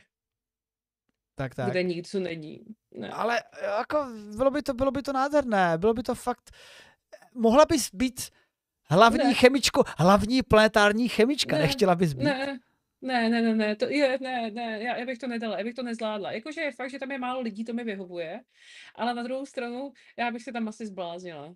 Víš, víš co miluju? Takový ty, tyhle ty uh, uh, to lehce asociální lidi, jako seš ty, co mají YouTube kanál. to, to, mě, to mě fascinuje. Ale, ale ty, tomu, ty tomu rozumíš, ne? Jako, jo, já tomu rozumím. rozumím. On je to, no. on je to bezpečné před, tě, před tou kamerou. Jo, přátelé, tak hele, to jsme, to jsme teda ale po, poodjeli, ale eh, pojďme teda dokončit tuhletu, tuhletu úvahu, takže Saturnovi prstence eh, budou mít za 100 milionů let, ale vlastně nepoodjeli jsme. My jsme si doslova udělali eh, oslý můstek na druhou kosmickou novinku a díky za něj, protože máme tu zase úvahu o soukromé stanici, která může být velmi brzy na orbitě.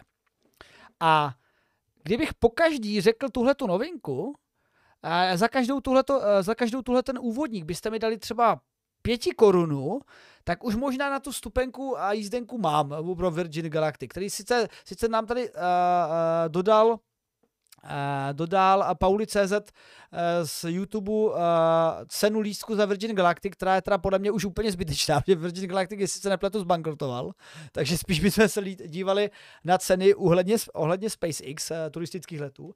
Ale pointa je, že co se týče soukromých kosmických stanic, tak těch za poslední dobou, člověče, to bylo tak jako tak 4-5. Uh, byl tam Bigelow, nafukovací, uvažoval, uvažuje samozřejmě Amazon, nebo Amazon, jak se jmenuje, Blue Origin. A tak nějak všichni furt jako uvažují o, o soukromých orbitálních stanicích. Dokonce Hilton chce mít vlastní orbitální stanici, vlastní hotel, protože logicky se zamysleme, cena lístků skutečně klesá. Kdysi k pradávno jsme měli prvního, prvního kosmického um, uh, turistu, který letěl vlastně tehdy na Sojuzu. Uh, nevím už jméno, ale byl to Tito, nebo nevím, Viktor Titov, nebo je, je, jeden uh, miliardář ruského původu, američan, který se tam dostal a byl prvním turistou. A, a od té doby to pak zamrzlo dost, Protože oni, oni ty lety do kosmu eh, byly vlastně i dražší a dražší, protože přestali lítat američani a tak nějak jsem chtěl říct Sověti, pardon. Rusové si, si jsou um, um, vědomi té ceny, tě, že opravdu se chceme dostat na orbitu všechny národy, tak jako podle toho, co na lísku byla, ale ten SpaceX s tím dost pohnul a, a ty ceny půjdou níž i s tím, když bude mít úspěchy třeba Blue Origin, a dostane konečně lidi na orbitu potažmo Virgin Galactic asi už ne. Sen vypadá to, že jako dovirginoval. Uh, jinak, jinak ti popíšou na YouTube, že si spletl název té firmy. Fakt? Že, že Virgin... Zbankrotoval Virgin Orbit, to je jiná firma s jinou raketou. Fakt, Martine Pavlíčku? Tak to, to, to, to, to díky za edukování, protože ale je to stejná, je to stejná organizace toho, ne, Bransona? Jakože, jo, počkat, já už to chápu. Počkat, Virgin Orbit je, co má dělat, počkat, tak, tak a tak mi vysvětli, klidně, teď mě doeduku, jo, v chatu. Uh, rozdíl mezi Virgin Orbit a Virgin Galactic, protože jako já vím, že jedna měla být na nízkou orbitu a druhá měla být na, na snad dlouhodobější výzkum, a, ale, ale když není to první, tak nemůže být to druhý, ale možná ten Galactic je ve skutečnosti jenom letecká společnost, možná z to pletu, ale klidně mě doedukuj, ale obecně teda jedna zbankrotovala, to to vím. A, no a jde o to, že když se dostane víc, eh, víc soukromých, soukromých společností eh, k letům na nízkou orbitu, tak bude levná letenka a v ten moment už se může více vydělávat na té ubytovence a už tam budeme mít nějaké stanice, které budou dávat smysl. A nedávno ohlásil, eh, kdo to byl, kdo to byl, kdo to byl, a, a, a, a, a, a, a, teď, teď to rychle nemůžu najít, ale jiná, jiná organizace ohlásila plán na vybudování kosmické stanice s umělou gravitací, což je něco, o čem už se sní od dob Artura C. Clarka. Je to v podstatě takové to koleso, které by mělo se točit a tím vytvářet odstředivou silou simulaci gravitace. No ale e, to nemáme z toho důvodu, že to je obtížné postavit a podle mě to ani mít nebudeme ještě několik desítek let. Takže a proto prohlášení firmy Vast 1, která je teda velkolepá, a nebo uh, společnost VAST, která teda plánuje svou misi VAST 1 a plánuje orbitální stavec, stanici, kterou pojmenovala tak nějak uh, pěkně Heaven. Ne Heaven, ale Heaven 1. A měla to být velmi, měla by to být velmi jednoduchá stanice, v podstatě jeden jediný modul, a dost by to mělo připomínat starý dobrý saluty. Takže jeden větší, širší modul, který by tam byl vynesený a hotovo. Žádná komplikovaná stavba typu ISS, prostě více modulů propojovaných a potažmo nějaká představa konstrukce až na orbitě, aby to pak rotovalo a vytvářelo jako ve vesmírné Odyssey jedničce za zvuku vídeňského valčíku gravitaci, nebo o, falešnou gravitaci, že jo. Ale jeden jediný uh, velký kontejner, který by působil, který by fungoval jako ubytovna na orbitě a dokonce i tak skeptický a umírněný e, náš eh, kolega Dušan Majer řekl, že tomuhle tomu on dává mm, celkem velkou důvěryhodnost, protože jednoduchosti je krása a, a saluty a potažmo Skylaby, které tak byly podobného typu, jsme už měli na orbitě a, a proč, proč ne? A eh, vzhledem k tomu, jestli opravdu bude z, zlevněné letenky, na orbitu i díky dalším, dalším společnostem na nízkou orbitu, tak je to něco, co vytvoří úplně nový, úplně nový odvětví turistického ruchu, si myslím. Jako, kdybych měl zaplatit nějakých 100-200 tisíc za krásné bungalovy někde tam v deltách, anebo letět na, do vesmíru, na orbitu, tak určitě stejně jako Oli, u mě to víte, u mě to jasný, jako já bych letěl na orbitu, to je prostě jasný. A, a možná i Oli se splní sen, když ji budete podporovat na stránce Olinium Chemistry na YouTube. Tak, tak. A hele, máš, uh, co se týče teda, ty říkáš, že máš sen dostat se na orbitu, Ale jako sledovala si nějak ty snahy o, o různé varianty těch stanic, nebo to jenom tak jako bereš, že prostě na orbitu a kamkoliv, co bude fungovat a kde nebudou umírat lidi? To je přesné, to je přesné. Protože třeba eh, jako levnější by mohla být ta Bigelow, která vyloženě, nevím, jestli jsi o tom slyšela, plánovala nafukovací stanici. Ne, to jsem nevěděla. ale, ale jako fakt, jako ono, když, se, když, se, když to řekneme nahlas, nafukovací stanice, tak to zní strašně dementně. jako, jako vyloženě, nafuk, ano, nafukovací kosmická stanice, ale ono, jako my umíme dělat vys nafukovací hrady. My umíme dělat celkem pevný konstrukce, které umíme natlakovat a jsme schopni uh, tohle to dostat i do kosmu a udržet i při vlastně uh, nulovému uh, protitlaku a už se to testovalo v rámci rámci eh, jedné, jedné, jednoho přidělaného kusu, eh, což byl právě ten myslím Bigelow, já nevím, jestli to byl taky Bigelow, ale nějak se to jmenovalo, ale na ISS buď ještě teď je, nebo minimálně byl nafukovací modul připojený a fungoval výborně, původně tam měl fungovat chvilku, a teď ho používá jako sklad a zjevně se ještě nedekompresoval, takže, takže zjevně funguje, ale zase také o té Bigelow nejde moc slyšet poslední dobou. No to, ono to dost bankrotuje, oni ty firmy vždycky řekli, že je co chtějí postavit a pak se nic nestalo, no. Ale doufáme, že Vast se do toho pustí a já se teď dívám, že společnost Vast, a ještě takhle hledám rychle, jestli třeba za ní stojí nějaká jako větší další společnost, protože jako tomu konceptu věřím, ale jak vidím společnost VAST a nevidím třeba, že je za ní roky spolupráce s NASA nebo něco takového, tak zase v ten moment jsem skeptický, protože jako OK, my dva víme, že eh, tento nápad je dobrý a proto tady vyhlašujeme Olivědátor, a, ale nezní to seriózně, tak jenom se bojím, že, že aby ta vás taky měla něco za sebou. Aby to nedopadlo, jak s tím slavným letem na Mars, který vyhlásila holandská uh, mediální stanice, nebo mediální společnost, která teda rozhodně nemá žádné zkušenosti s letem do vesmíru, ale plánovala, že se to celý zafinancuje z toho, že se z toho letu na Mars bude točit eh, reality show a vlastně z toho všeho se to bude nějak financovat. A protože samozřejmě eh, tušili, že to všechno bude technologicky obtížné, tak plánovali pouze jednosměrný let. O tom jsi slyšela? No vidíš, to, takový věci se dějí, dějí v kosmu, nebo spíš nedějí. Mars One, Stanislav Bandur. Díky za doplnění mise Mars One. A já jsem se tam by the way přihlásil, ale to no, nevyšlo to. No tak prostě nebudu mít hrobeček na Marsu, bude tam mít někdo úplně jiný. Tak, to byly, dva kosmi- to byly dvě kosmické novinky. A zbývá nám jedna chemická a jedna historická. Historickou si necháme na závěr, jak už to bývá.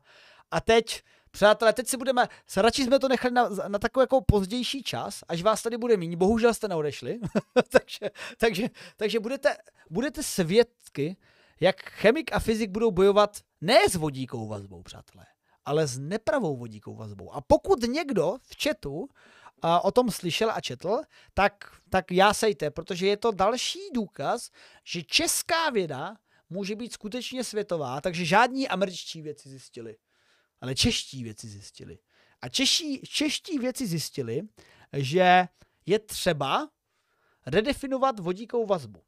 A pozor, přátelé, ale vůbec to není takový jako, že ha, my jim nevěříme protože to je stejně malý výzkum a vy to jenom zveličujete, protože to je takový, zase chcete vidět nějaký úspěch. Znám takový lidi, v chatu jsem je viděl, už jsem s nimi diskutoval hodně často na Facebooku, prostě zveličujete úplně nic, nic, nic ten zjištění. Přátelé, nikoliv, protože to je už druhé zjištění této vědecké skupiny kolem týmu profesora Pavla Hobzy z UOCHABu, Ústavu organické chemie a biochemie Akademie věd České republiky, kde s okolností jim právě ty mediální výstupy také pomáhá dělat jistý Ladislav, díky tomu to tady právě máme tak krásně popsaný. Řek, v závorka počarou, naštěstí toto nepsal, takže můžeme tomu vědět. A je to ohledně toho, že tým Pavla Hobzy, já teda začnu třeba s dovolením, Oli, že tým Pavla Hobzy zjistil, že eh, to, co nazýváme vodíkovou vazbou, a teď bychom mohli zase zabřednout do eh, vysvětlování eh, prvního semestru chemie, fyziky a vazeb. Máme kovalentní, kovovou, jontovou, No a máme vodíkovou vazbu.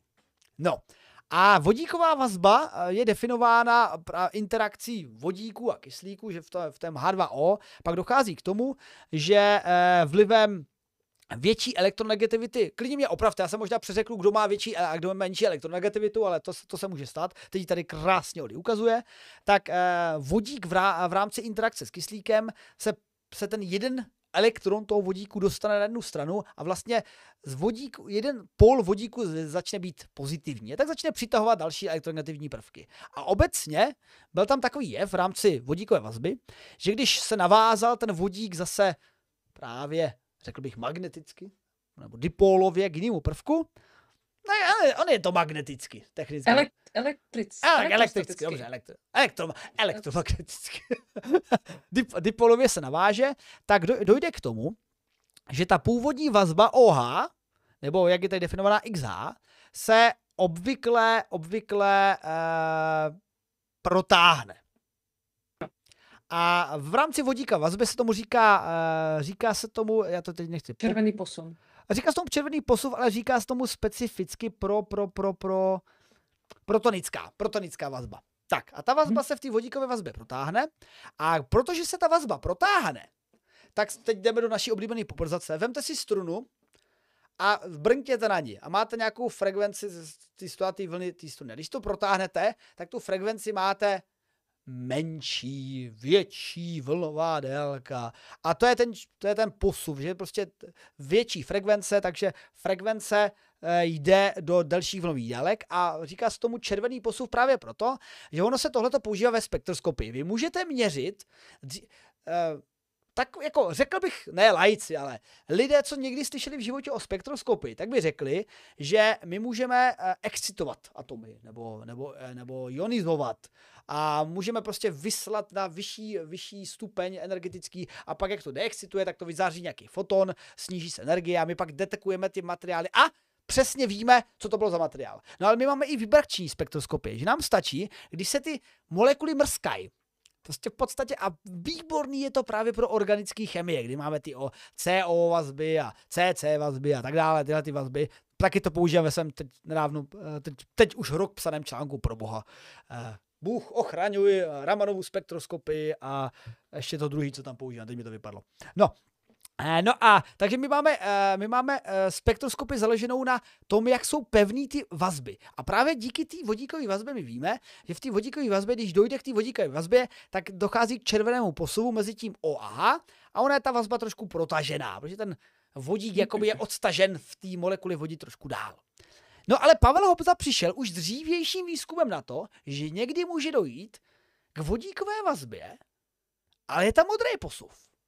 Sakra, co to je, co, co je to za bordel? No protože zjistil, že vlastně ta interakce může být i trochu opačná, že ten vodík naopak je odtlačován e, při té interakci a že vlastně se zkracuje ta OH vazba. E, takže on tehdy a jeho tým v té době, já nevím vlastně, jak, z jakého roku je to výzkum, ten první, ale... To bylo 2009. 2009, 2010. Jo, super, díky. Mm-hmm. A 2009 teda definoval eh, takzvanou nepravou vodíkovou vazbu.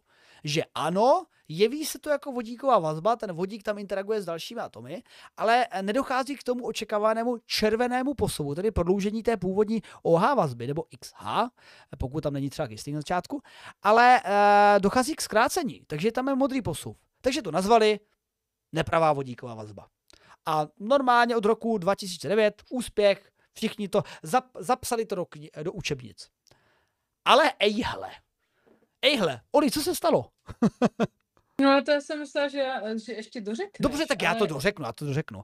Stalo se to, že našli podobný typ uh, vazeb, uh, jako v té nepravý vodíkové vazbě, tedy našli interakci s méně elektronegativním prvkem, který původně vedl k tomu, že zkracoval tu OH vazbu a vedl teda k modrému posuvu, který popsal v roce 2009 Pavel Hobza a jeho tým. Ale ono vedlo k tomu, že došlo zase k červenému posuvu. Že prostě tam byla ta neobvyklá, kterou teda on, oni pozva, nazvali hydridová vazba, která teda vedla k tomu modrému posuvu eh, v té vodíkové vazbě.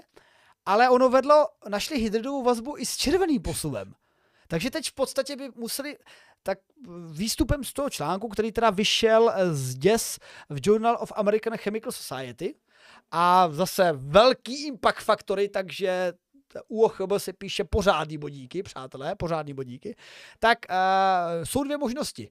zase se budou upravovat učebnice, ve kterých se bude upravovat OK, tak máme nenepravou vodíkovou vazbu. Ale já bych ji pojmenoval nenepravou, protože nenepravá znamená vlastně dvojitý zápor a je teda pravá.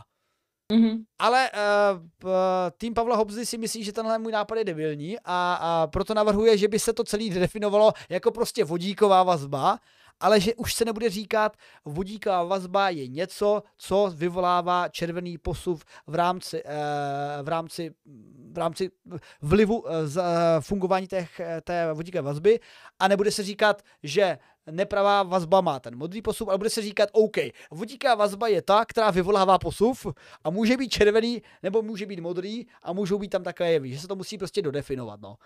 Takže v podstatě tohle je e, zpráva, ale je, je určitě úspěch, že k tomuhle tomu přispěla česká věda. Takže učebnice i anglické, přátelé, i anglické se budou měnit kvůli týmu UOHB.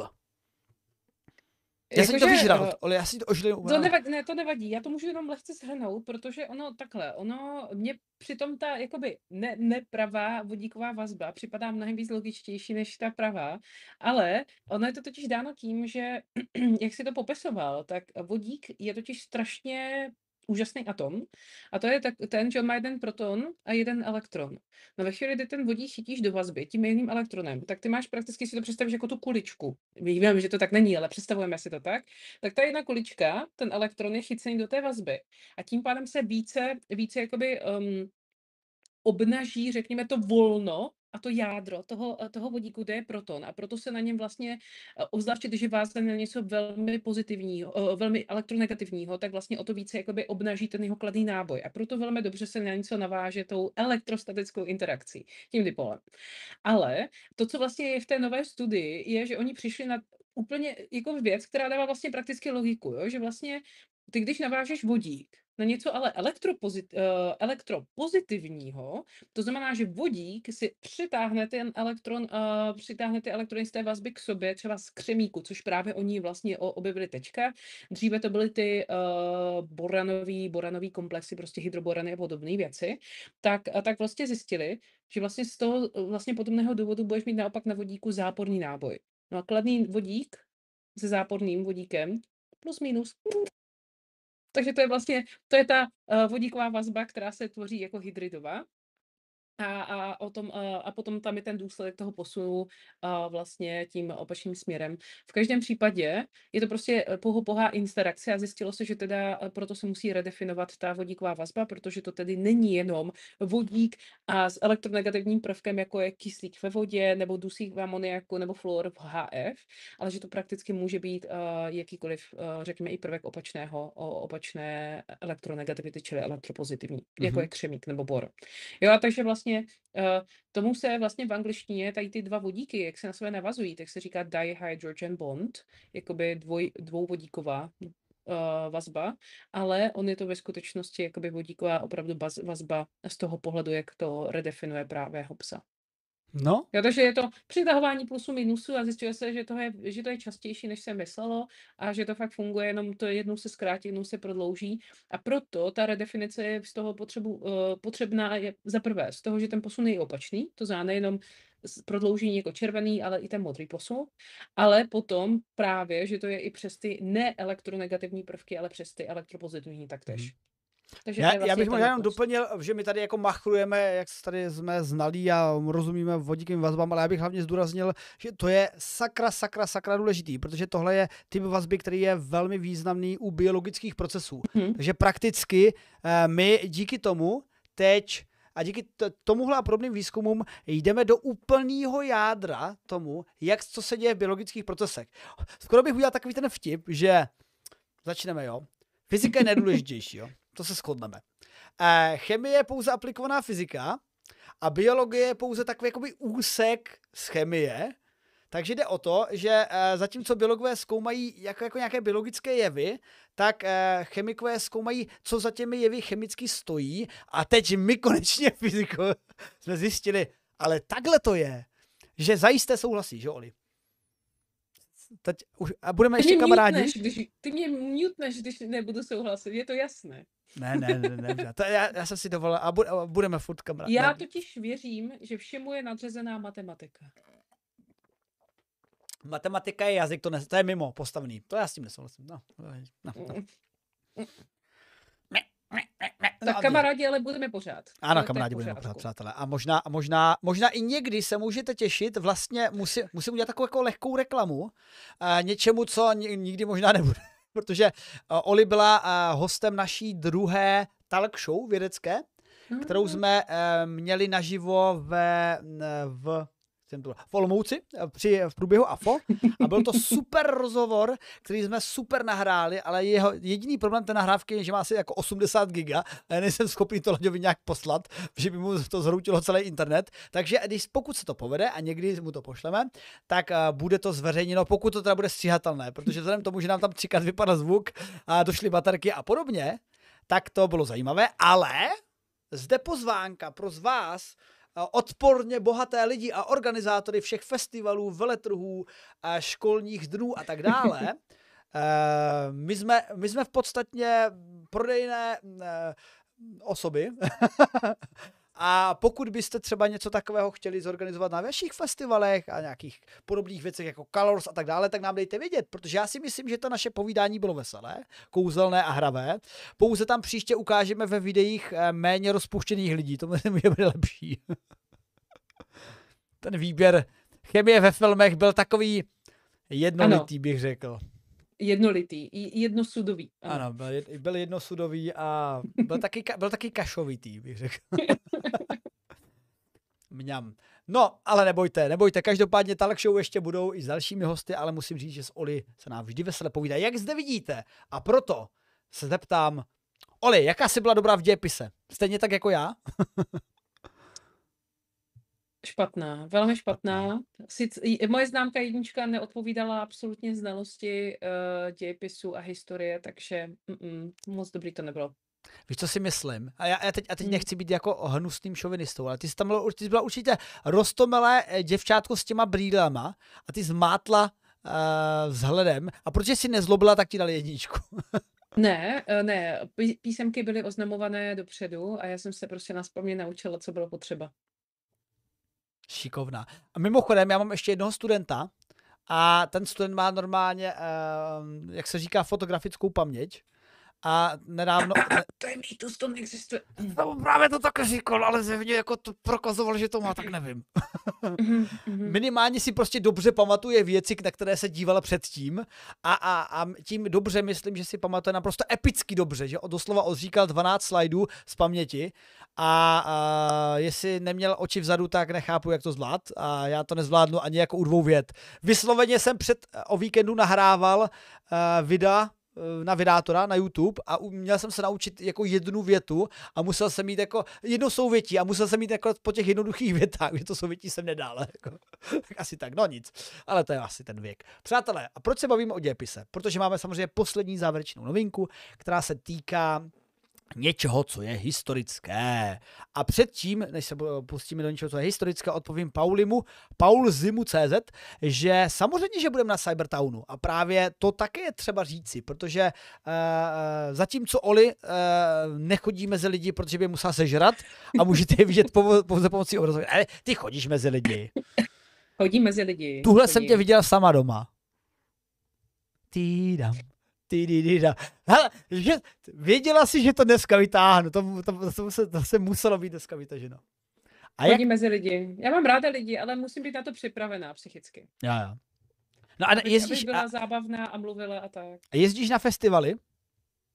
Um, S na přednáškami a tak? Uh, jezdím většinou na školy, na univerzity, mm. anebo na školy, na Gimply. Vidíte, přátelé, tak a vidíte, je, je to taková naše poprozační křehká květinka, která nám na festivaly ještě nejezdí, ale třeba když si nás tady jako někam objednáte, tak ji tady překecáme a někam pojedeme, nahodím a mrskneme talk show, protože stejně to nikdy v životě nebude zestříhaný, takže to bude jediná příležitost, to je, to je můj odhad. No a Pauli mu jenom doplním, ano, jedeme na Cybertown, bude tam přednáška o, eh, to slovo mě teď vypadlo, eh, techno, něco, eh, prostě z kyberpunku a cestě k nadčlověku pomocí technologického vylepšování člověka, čemu se říká transhumanismus, to jsem si na to slovo vzpomněl. Tak, no a když se bavíme o cestování, tak nejen já rád cestuji na festivaly, ale i homo sapienti rádi cestovali. A rádi cestovali asi tak o 12 000 let dřív než si uh, historikové mysleli, že cestovali. Jelikož dřívější úvahy byly, že Homo sapiens se dostali do Evrop, na evropský kontinent tak zhruba nějak před 45 tisíci lety. A nebo taky, dobře, 42, 45 tisíc let. A současně tato, tato událost tak nějak koreluje s tím, že zhruba před 40 tisíci lety vymřeli neandertálci. Jeva, jeva, jak kdyby to, to je mi náhodička. Jestli pak ono, ti neandertálci nedostali po papuli od homo sapientů. No, ale určitě eh, pravidelní čtenáři a pozorovatelé a sledující a posluchači na našich podcastech, letí reklam na podcasty, Sobolí ucho, eh, ví o tom, že poslední dobou víme i nějaký zajímavý informace ohledně neandertálských genů v naší populaci. Tak byste skoro řekli, no dobře, tak je pozabíjeli a některý z nich se s nimi skamarádili a tím se dostalo pár genů do naší populace. Ale ono těch genů je víc, ono těch genů je celkem dost jako, a jsou fakt rozšířené. Takže se jeví, jakoby uh, jsme eh, dost dlouho koexistovali. A ono, když řeknu 45 tisíc let a 40 tisíc let před a umřeli, tak tady najednou máme nějakých 5 tisíc let mezeru, kde jako spolu mohli koexistovat. Když se zamyslíte nad jak si naší psanou historii, tak je to dlouhý čas. Jako není to jako týden se viděli a pak se vyvraždili. Máme tady prostě mluvíme v řádu tisíců let. No a tak jako se jevilo, že by zjevně spolu mohli i ty nadotálci a homo sapienti nejen interagovat násilně, ale tak i nějak jako partnersky. Otázka, jak to tam probíhalo, to už necháme na dalších historických výzkumech, ale tak nějak prostě v nás jsou neandertálské geny. Ale e, máme tady další zajímavý poznatek v kontextu hledání téhleté interakce a to, že e, taková klasická archeologie, která vždycky hledá nějaký pozůstatky nástrojů a teď jako datuje podle podobný kva, uh, úrovně pozůstatku v jiných, na, v jiných nalezištích a tak třeba propoje nějakou kulturu, že ano, tyhle ty nálezy těchto těch, těchto těch nevím, Eh, kousků, eh, šperků a nebo zbraně odpovídají podobně jiným kouskům, šperkům, zbraně, takže tady máme zevně cestující kulturu, která se něj dostala z bodu A do bodu B. No tak našli, že eh, to, co se tím považovali za nálezy společný jedný z homo sapientní kultury, by se dalo rozdělit na tři homo sapientní kultury. A zajímavý ještě je, že díky tomu, co vlastně za to se dostala Nobelova cena, to tady v tomto článku není, ale to jenom doplňuji ze svých překvapivě vlastních historických znalostí, že eh, Nobelovka za eh, loňskou, myslím, myslím lékařství a medicína, ne, lékařství a a něco to druhý se dává, farma? Ne, prostě nějaká ta lé, medi, lékař, medi uh, Nobelova cena, tak uh, byla za to, že uh, analýza DNA i u, uh, u nálezů, u kterých dřív to nebylo možné, že to DNA je úplně zničené, tak teď už díky tomu švédskému vědci jsme schopni uh, zanalizovat i velmi poškozené DNA, dostat se původu toho DNA a když se tyhle ty výzkumy spojily dohromady, tak se dostáváme do stavu, že jsme zjistili, že najednou si jeví, že už byla nějaká první homo sapientní uh, cestovatelská komunita, v podstatě první, neřeknu invaze, ale migrační vlna, to je to slovo, co jsem hledal, první migrační vlna už v roce zhruba 54 tisíc let zpátky. To je o 9 až 12 tisíc let dřív, než jsme čekali. A tady najednou máme o mnoho déle, o 10 tisíc až 14 tisíc let, kdy lidé, a ho, a, nebo lidé, Homo sapiens a, a Homo neanderthalensis existovali kolem sebe. Takže a zjevně pokud bychom byli chtěli, chtěli být ty propagátoři toho, asi, asi to byla um, agresivní interakce a za pár tisíc let se vyvraždili, tak to asi tak agresivní nebylo, když zjevně vedle sebe dokázali koexistovat tisíce let, a, a nebo deset, deset tisíc let. A jenom doplním, sakra, jak to, že na to nepřišli vydátoři dřív? No právě kvůli tomu, že jsme neměli eh, tak dokonale zanalizované ty DNA před těch prvních, eh, prvních nálezů, protože všechno to čím déle eh, máme, čím starší máme nalez, tím víc to degraduje, takže se to dalo celkem jako blbě, blbě pozorovat a zlepšila se i uhlíková datace u, eh, řekněme, mrtvějších objektů, ale obecně, obecně je to i tím, že eh, ona nakonec, ta migrační vlna byla před, skutečně před těma 45 tisíc lety, ale nebyla první. Takže se zjistilo, ano, velmi silná migrační vlna, která byla ta hlavní, co osídlila evropský, uh, evropský kontinent, přišla před 45 tisíci lety, ale mezi tím, nebo předtím, byly už dvě předchozí. Takže ukázalo se, že opravdu lidé byli pohyblivější, než se čekalo. A mě to vždycky vrací do takové té úvahy, uh, humans were not idiot, even if you think so. Jakože prostě kolikrát jsou lidi překvapeni, aha, lidi byli relativně schopní. Ano, už jako měli, uměli chodit na dlouhé tratě jako celkem, celkem delší dobu a nemuseli jako hnít eh, na africkém kontinentě mnoho desítek tisíc let, jak se předpokládalo, ale skutečně bylo více těch migračních skupin a, a i když třeba ta první či druhá úplně neobsadila ten evropský kontinent, tak uh, už tam byla. A poté, když zase přišly ty další homo sapienti, ty další skupiny, tak byla jenom tou třešinkou nebo tou závěrečnou šlehačkou na civilizaci naší evropské kultury. A tady ještě doplním tomu obrázek. Tady vidíte tu fialovou barvičku, kudy, kudy, kudy zhruba ty Uh, ty migrační vlny šly. A tady vidíte, že ta třetí už skutečně byla výrazná a pokla celou Evropu, ale ty první dvě, ta první byla spíš tak jako na východě, podle mapky vidím tak jako Slovensko a dál. A ta druhá migrační vlna se zase zaměřovala na tu Francii a pak už to tam, ta třetí už byla úplně všude. Takže, takže díky tomu, přátelé, víme, že možná mezi neandertálci a homo sapienty byla velká, velká desetitisíciletá párty, díky které máme já i Oli nějaké ty geny neandertálčí. A mimochodem, uh, uh, četla si o tom, co to vlastně způsobuje v lidském těle, ty neandertálčí geny? Nevím, nevím. A, protože to, ono se jako bralo, že tam máme ty natáčí geny, a jako OK, a jako znamená to něco, jenom je to jako fun fact.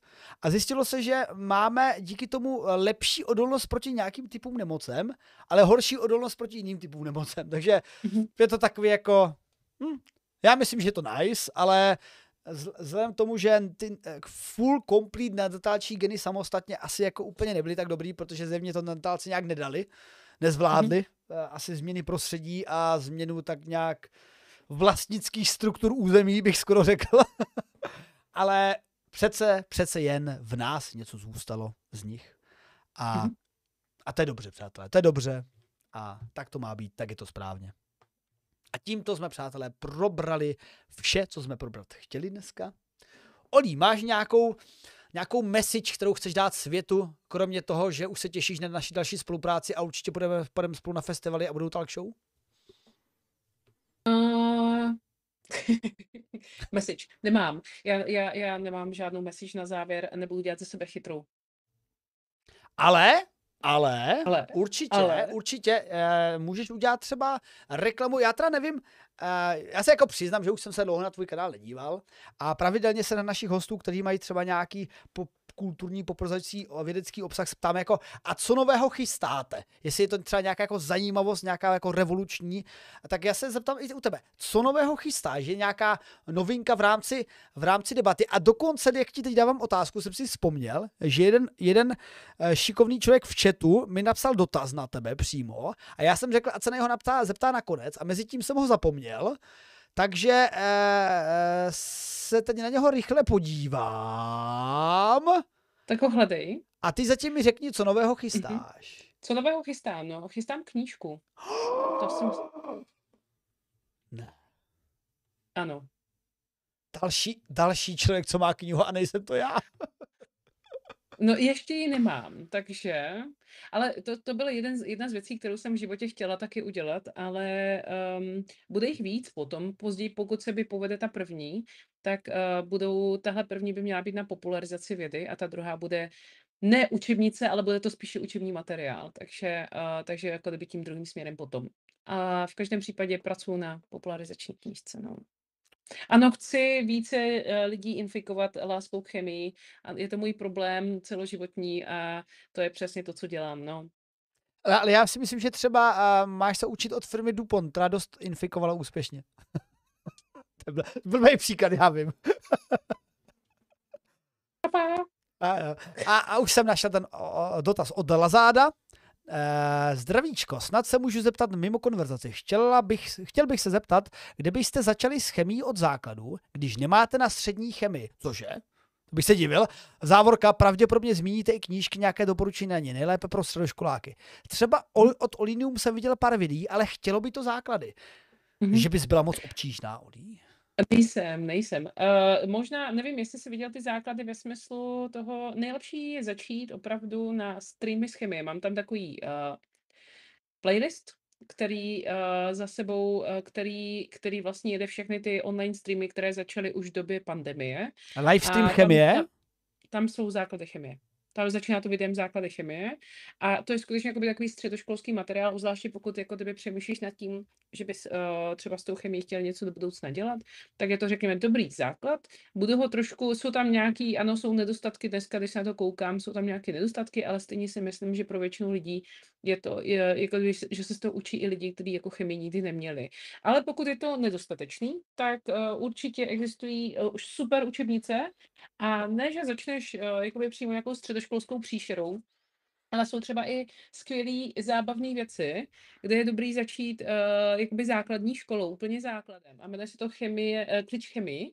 A napsali to dva lidi, který mám strašně ráda a ty umí, umí uh, jakoby chemii hrozně skvěle přibližovat. Takže vlastně tohle je třeba jedna z knížek, která je hodně jako základ, ale strašně skvělej. Uh, to znamená, na tom potom už můžeš docela nastavovat. Český učebnice z chemie bych uh, strašně těžko se mi doporučují, uh, protože není jich moc dobrých, spíše zlých, ale uh, neříkám, že moje videa jsou dokonalá, to nejsou. Jo, ale myslím si, že dobrý základ to je a Khan Academy, kterou zmiňoval Čeron už na začátku, je skvělý, skvělý materiál, ze kterého se dá velmi dobře nastudovat základy chemie. Vzpomínáš si, ale hele, ty, ty jsi mě nové poslala na uh, Train to Nostalgy. Vzpomínáš si, jak jsme se sešli na té první překladatelské akci pro Khan Academy? Jo, jo, jo, jasně. Tam jsme se potkali, to je pravda, no, to je pravda.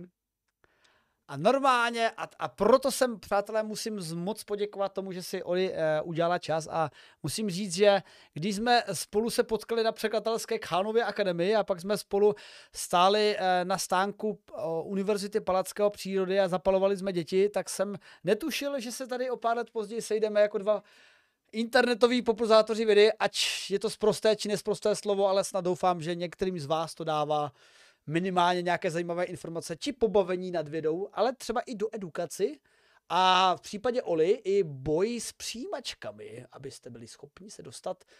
Ty pomáháš především lékařské, že jo, přijímačky, nebo, nebo chemii na no, lékařském, že jo? Takhle, protože, protože stejně ta chemie na ty lékařské fakulty je potřeba a na lékařské fakulty se hlásí, prostě tam je neuvěřitelný převis lidí, takže z toho důvodu se ke mně dostávají častěji lidi, kteří se hlásí na mhm. lékařské fakulty. Prostě to chemii, kterou děláš třeba na nějaký přírodovědy, neříkám, že se tam hlásí málo lidí, to ne, ale z pohledu jakoby porovnání lékařská versus přírodovědecká, hol pořád více chce být lidí doktorů, ve smyslu jako lékařů. Já bohužel, no, tak mě to štve. A, prostě, a, a ty ještě, ty, ty tady popularizuješ chemii, která vysloveně na přírodovědské fakultě má desítky studentů. A co tady my, fyzici, s těmi třema studentama máme dělat? Děláme to blbě asi. No nic, nebudeme to rozpitvávat. Hrůza, hrůza. Ale a, e, a ještě než teda dokončíme a tak se rozloučíme, tak e, ještě tady doplním dotaz, protože přece jenom e, ty, ty máš načteno a vím, že kolem těch knížek a zdrojů dost hyperventiluješ nadšením, tak je tady doplňující dotaz od Lazáda i na nějaké třeba zahraniční knížky, které tě, se ti líbily jako dobrý základ pro chemii může být. Uh, and if we have our English speaking uh, viewers, so uh, you can clip that and we have an Ordinium chemistry and she can show us what best she have from in chem for chemistry basics in English. Mm, chemistry and Basics, no. Uh, basic Chemistry, to si nejsem jistá. Já mám potom spíše pokročilejší na doporučení, ale když tak mi napiš, když tak mi napiš na některém z mých profilů a já něco, na něco mrknu a doporučím ti uh, pro základy uh, nějaký věci. Ale myslím si, že stejně nejlepší budou ta videa. Já vím, že se někde lépe učí jako kdyby z, z učebnic, ale ne, myslím si, ne, že ne, se učí fakt vyloženě Mm, mě se strašně koho? dobře učí z Kánovy akademie a z tvých videí. Jako mě vyloženě to prostě přijde zábavnější. A teď si ještě vem, a teď důležitý parametr, který třeba ty úplně opomíjíš, ale jak by řekli Ostravy, Ostravaci, jo, bo není čas p, a vyloženě, když jsem se učil tu chemii na Virginia Techu, tak nejčastěji, když jsem měl konečně klid na učení, protože jsem nebyl v laboratoři a nedělal jsem nějakou reálnou práci, bylo, že jsem zašel do fitka, pustil jsem si na mobilu tvoje nebo Kánovo video, dal jsem si sluchátka a dal jsem si půl hodiny víc. A super bylo, že prostě ty videa uh, mají, třeba tvoje mají jako delší, ale třeba ty Kánové měly jako 15 až 17 minut a já jsem měl úplně jako strašně dobrý pocit, že vlastně makám, Učím se. makám, makám. Makám, makám, makám, makám, makám, makám. Ale super. Takže v, tom, v, v tomhle ohledu je výborný vlastně ty videa, že ano, jako měli byste na to dávat klasika, stoprocentní soustředěnost, abyste to pochopili, ale nám ADHDákům skoro by stačí takovýhle jako eh, ča, eh, ne, 92% pozornost při šlapání na kolo. A ta knížka se čte blbě prostě, no, při tom šlapání. A tak. Tak tak, přátelé, vidíte, eh, jsem rád, že jsme tady mohli probrat i rady v rámci studia chemie a třeba vzhledem tomu, že poslední dobou, poslední kolik je, květen. Pět měsíců jsem se začal více věnovat ještě materiálové chemii než předtím a dělám magnetronové naprašování, tedy depozit vytváření materiálů atom po atomu, až, až se to najednou začne dotýkat chemie z té fyziky. No tak uh, brzy budu se muset dovzdělávat a už se těším, jak zase začnu projíždět Oli videa a snad i vy také. Oli, moc ti děkuji za to, že jsi udělala čas na nás. Ráda se stalo a určitě, určitě zase někdy se uh, potkáme fyzicky i či onlineově. A přátelé, musím poděkovat i vám, co nás tady celou dobu sledujete a podporujete.